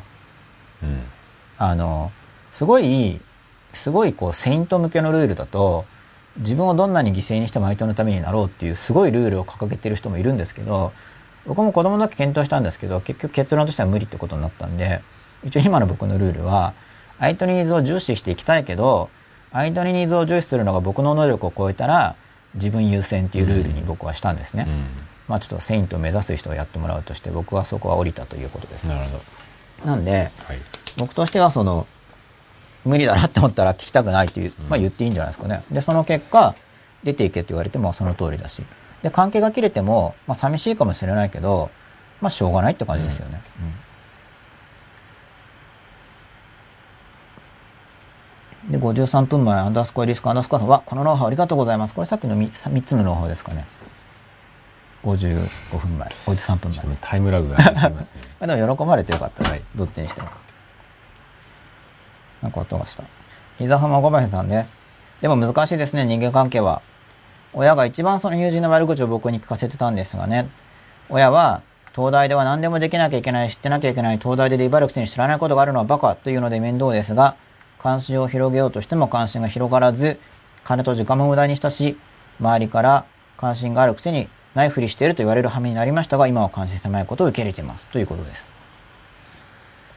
うん、まあ人間関係は難しいって昔から言われてますからね。まあ簡単な人間関係を選ぶっていうのを僕はそういう選択にしましたけどね。あのどこまでも難しい人間関係があるんで、避けられる分は避けて、まあ、対処可能な領域で関係を結んでいこうとしてますけど、僕のやってることっていうのは。うん、で、東大では何でもできなきゃいけない、知ってなきゃいけないっていうのは、まあ、まあそう期待されてもできないんで、できないですよねっていうことになるんですけど、まあ、威張るくせに言ってあるから、威張られた、うん、威張られた悲しみをぶつけてるわけですよね。威張る以上はってことになってると思うんですけど、まあ、その怒りの構図に、伊沢浜小林さんが入り込むかどうかだと思うんですけどね。伊沢浜小林さんです。49分前、ベストキッド、笑い。主人公に掃除ばっかりさせてたら主人公が防御できるようになりました。これがその目的を言わない教え方ってやつですよね。だ目的言っちゃうとなんかそのためだけにやろうとして経験が賠償化されちゃうことがあるんで、それで目的言わないっていうのは相手のニーズにも成長ニーズに合致してるんですけど、うん。まあ指導が適切だったら確かに何回かわかんないけど言われた通りにやってたらできるようになりましたっていうふうに実際になるんですよね。まあベストキットは実際じゃないと思うんですけど、うん。僕ベストキットよく知らないんですけど、ちょっとフィクションですよねベストキッドって。ほん実話なんでしたっけ？いやフィクションじゃないですか、僕ベストキッド見てないからちょっと分かんないですけど、まあ掃除させたら防御とかってよくありますよね、はい。お寺の修行とかでも、うん。とりあえず掃除みたいうなね。最近は経営とかでも取り入れられてたりして社員に床掃除させたりトイレ掃除させたり。ちそれ違うんじゃないですかちょっと。ょっと違うっていう批判を最近受けてると思います。え？心がきれいになるからってことです。あ要は、うん。まあ塾とかでもあったんですよ。入江塾の本とかでも、うん。トイレ掃除合宿で素手でトイレ掃うん除する伝統がありますとかってなあ。これ確かこのベストキットは本当になんかこうなんか本当のなんかこういうなんか動きのあれだった気がしますあけど。掃除するときに確かにちょっと憲法っぽい。そうですそうです。確かそんなだった気がします。あそれだったら分かりやすいんじゃないですか、はい。掃除って言っても。確かそんなだと思うんですよ、ただの掃除じゃないですね、は44分目。あ追いついてきた。あと3つ。伊勢イノン77さん。自分が子供の頃は自分の頭で考えろっていう先生は自分の無知を隠しているだけなんじゃないかって感じをなんとなく受けてました。実際そういう先生も多いですよねまあ多いんですよ。まあ先生の側は先生の側でうん。何でも知らなきゃいけないんじゃないかっていう理想の先生像を自分に対して持っていてで何でも知ってないじゃないですか先生だって。うん。そんな自分が嫌いだったりするんですね先生は先生で。うん。でこれがだからあの間違えると非難の対象用語発言っていうのになるパターンなんですけど、うん。これがですねもし先生を非難している発言だとすると、うん。僕が今言った先生への理解を言うような発言っていうのは非難対象用語になってうん。相手を受け入れてないっていうのになるパターンだっていう解説をした上でまあ言うんですが。まあ多いですよそういう先生も、はい。うん。自分の無知を隠すことも実際多いと思いますね、いやだって本当知らないこと多いんですよってなった時に生徒がなんでその人に教わらなくちゃいけないのって思って生徒に見捨てられるのが怖いわけですから。うん。先生からしたら、うん。僕もだけど教え始めた時思いましたね何でも知らないからうん。こんな自分が教えていいんだろうかみたいな、うん。まあでもそこそこ偏差値があったわけだから一応教える正当性はあるのかなとかって自分でも思いつつうん。他の先生はどうしてんだろうとか思っうんてましたけど、うん。うん。でも自分が後でいい先生自分から見ていい先生だなと思ってた先生も別に何でもしてるわけじゃないうん。し、まあ、だからそこそこあり,、まあ、ありのままで勝負して生徒が受けれなかったらしょうがないねっていう、諦めがないとちょっとできないですね、ね。もうそれはしょうがない。これでも小小学生小学校の先生って全曲教えるんですよね。それはね。うんやっぱそれは小学校の科目であれば見れるでしょっていうことなんだと思いますけど、まあ実際見れると思いますけどね。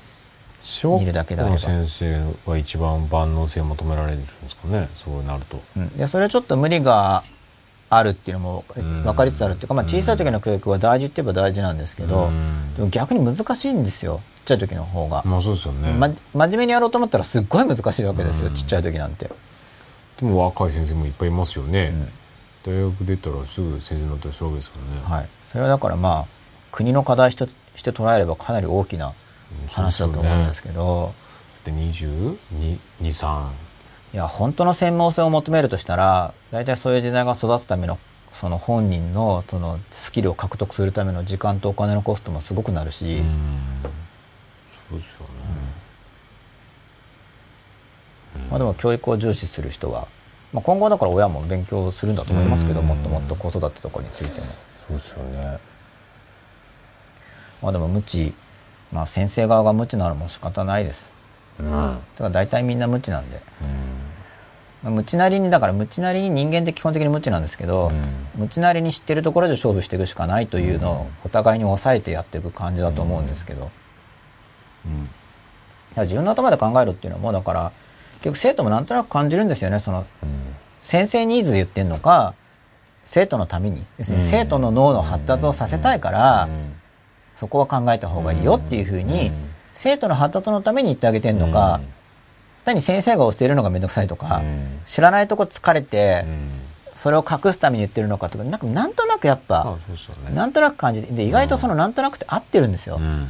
で、そのなんとなくが合ってるもんだから、なんとなくをごまかすために言葉っていうのがよく使われるんで、これ前の方の回でやったと思うんですけど、言葉は騙しにすっごい使われるから、言葉はちょっとそういう意味では、言ってるだけっていうのはやっぱ、うん、ちょっと警戒した方がいいんですけどね。騙されちゃうんで、だからそのなんとなく嘘っぽいなとか、そういう感じは大事にした方が、うん。うんそういう直感っていうのはうん。いいと思います。うん。で、直感外れた経験もするわけですけど、うん。で、だんだんそれも磨かれていくっていうか、そうですね。うん。言葉だけを受けるよりは直感を育てていく方が、うん。人間関係とかもやりやすいと思うし、うん。あとその人間関係で大事なのは、あの、怪しい人を避けるっていうのを教えるの僕すごい大事だと思います、ね。いや、誰にでも優しくって気軽に教えるんですけど、あれ危険だと思いますよ。まあ、そうですよね。そこではまた難しいですよね。そう、いじめとかも絡んでるから。うんでも怪しい人は避けた方がいいし、大体避けますからね、大人も。怪しい人は。うんそこが、まあまあまあ難しいですよね。その線引きが。そう怪しい人の基準とかね。そう、ピタッとできないですからね。うんだからそこのピタッとできないってことは結局直感的判断を入れるしかないんで、そうですよね。まあだから子供保護しすぎたら経験がないから直感的判断も育たないし、若干その失敗して、だから取り返しがつく範囲での失敗経験というのはやっぱやっていくことで学びがあるわけですからね。そうだからそこの怪しいそこが結局信頼できる信用できるのは家族だけみたいな割とそっちに行ってる気はするんですよねあまあ極端にやっちゃうとそうなっちゃいますからね。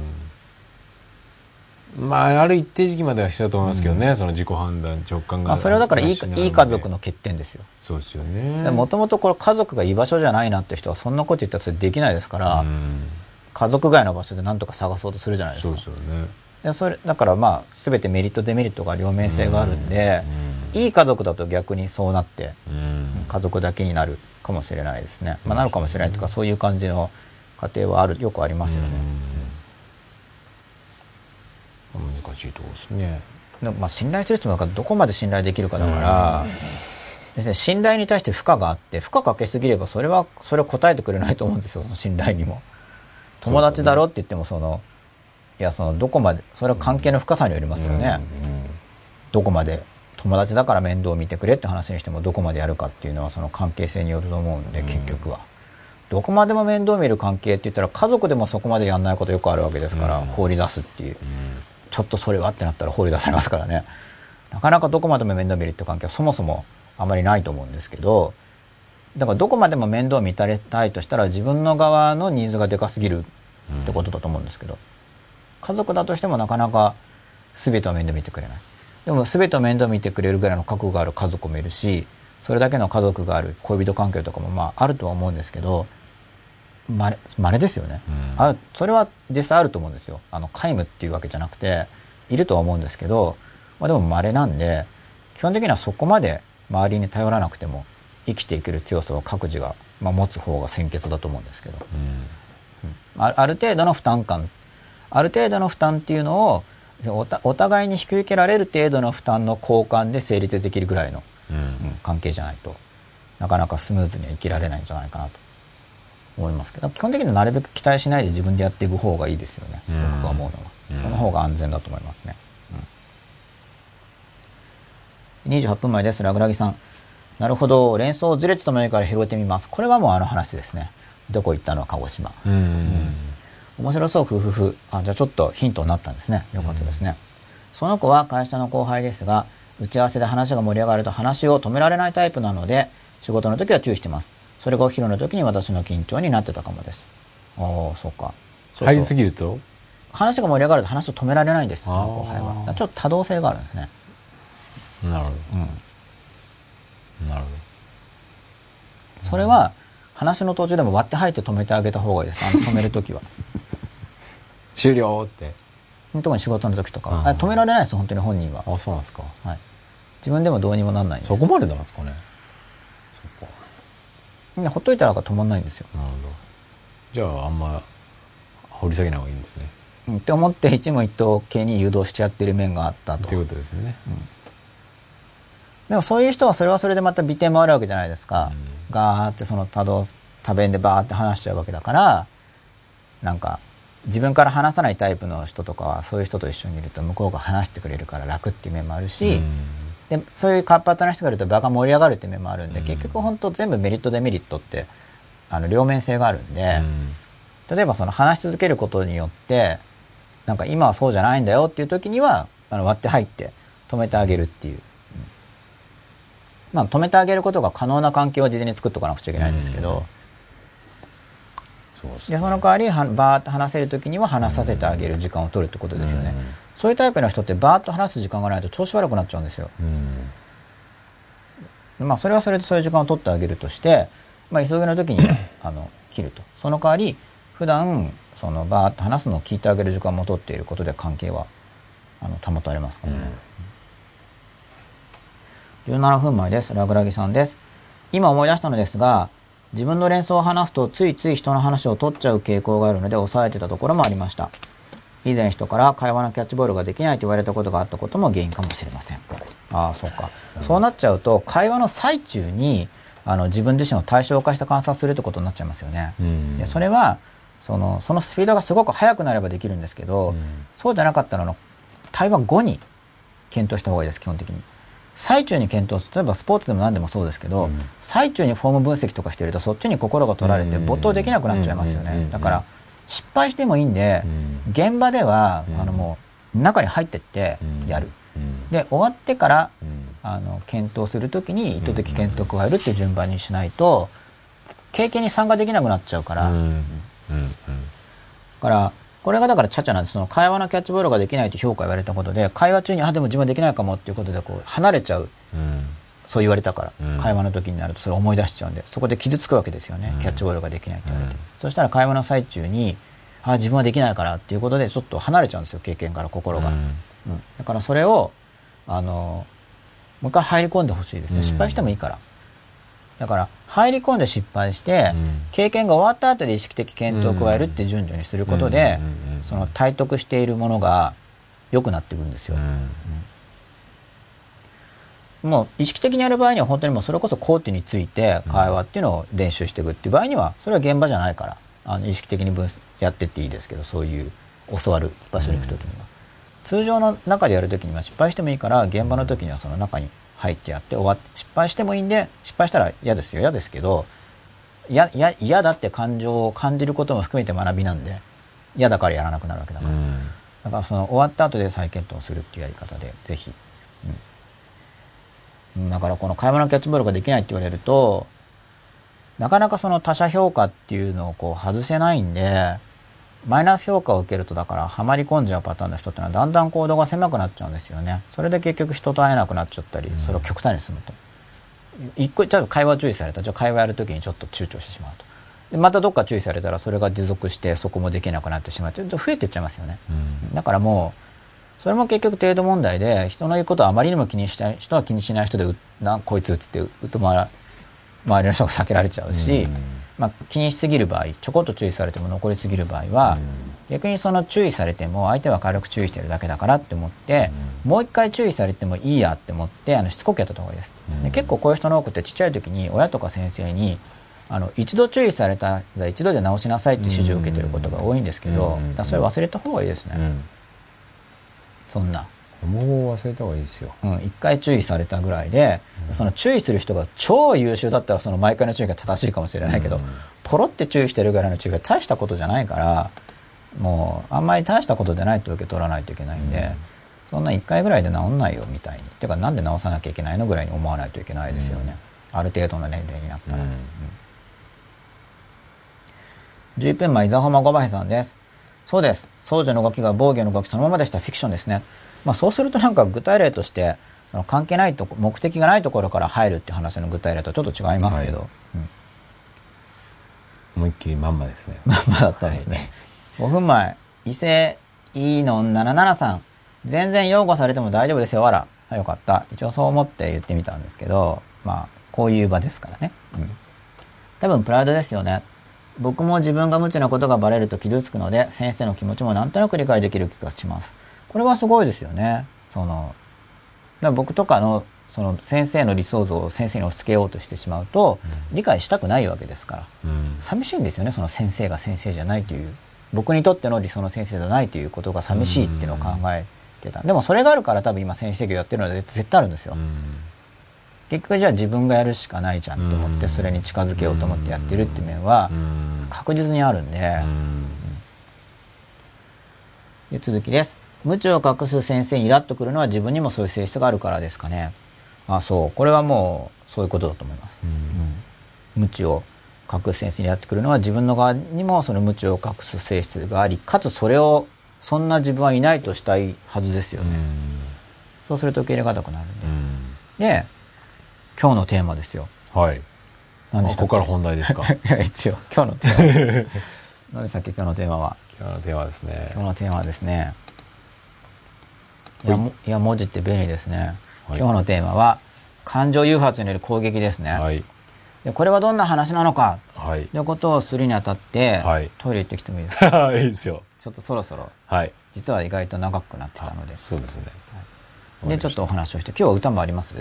はい。あ一応。おお願いおします。じゃあその今日のテーマのお話に入ってですね、もちろんまた例によってはい。ここまでのお話はこのテーマに沿ったコメントをはいしようとしてるんですけど、初めに枠組みを言わないのはその枠組みの具体例として見ちゃうと狭くなるからですね。はい。5分ぐらいですか？はい。じゃあちょっと5分間お休みしたいと思いますので、はい。一応まあもうちょい続きますトイレにね行きたい方はトイレに行ってください。僕のことなんですけどね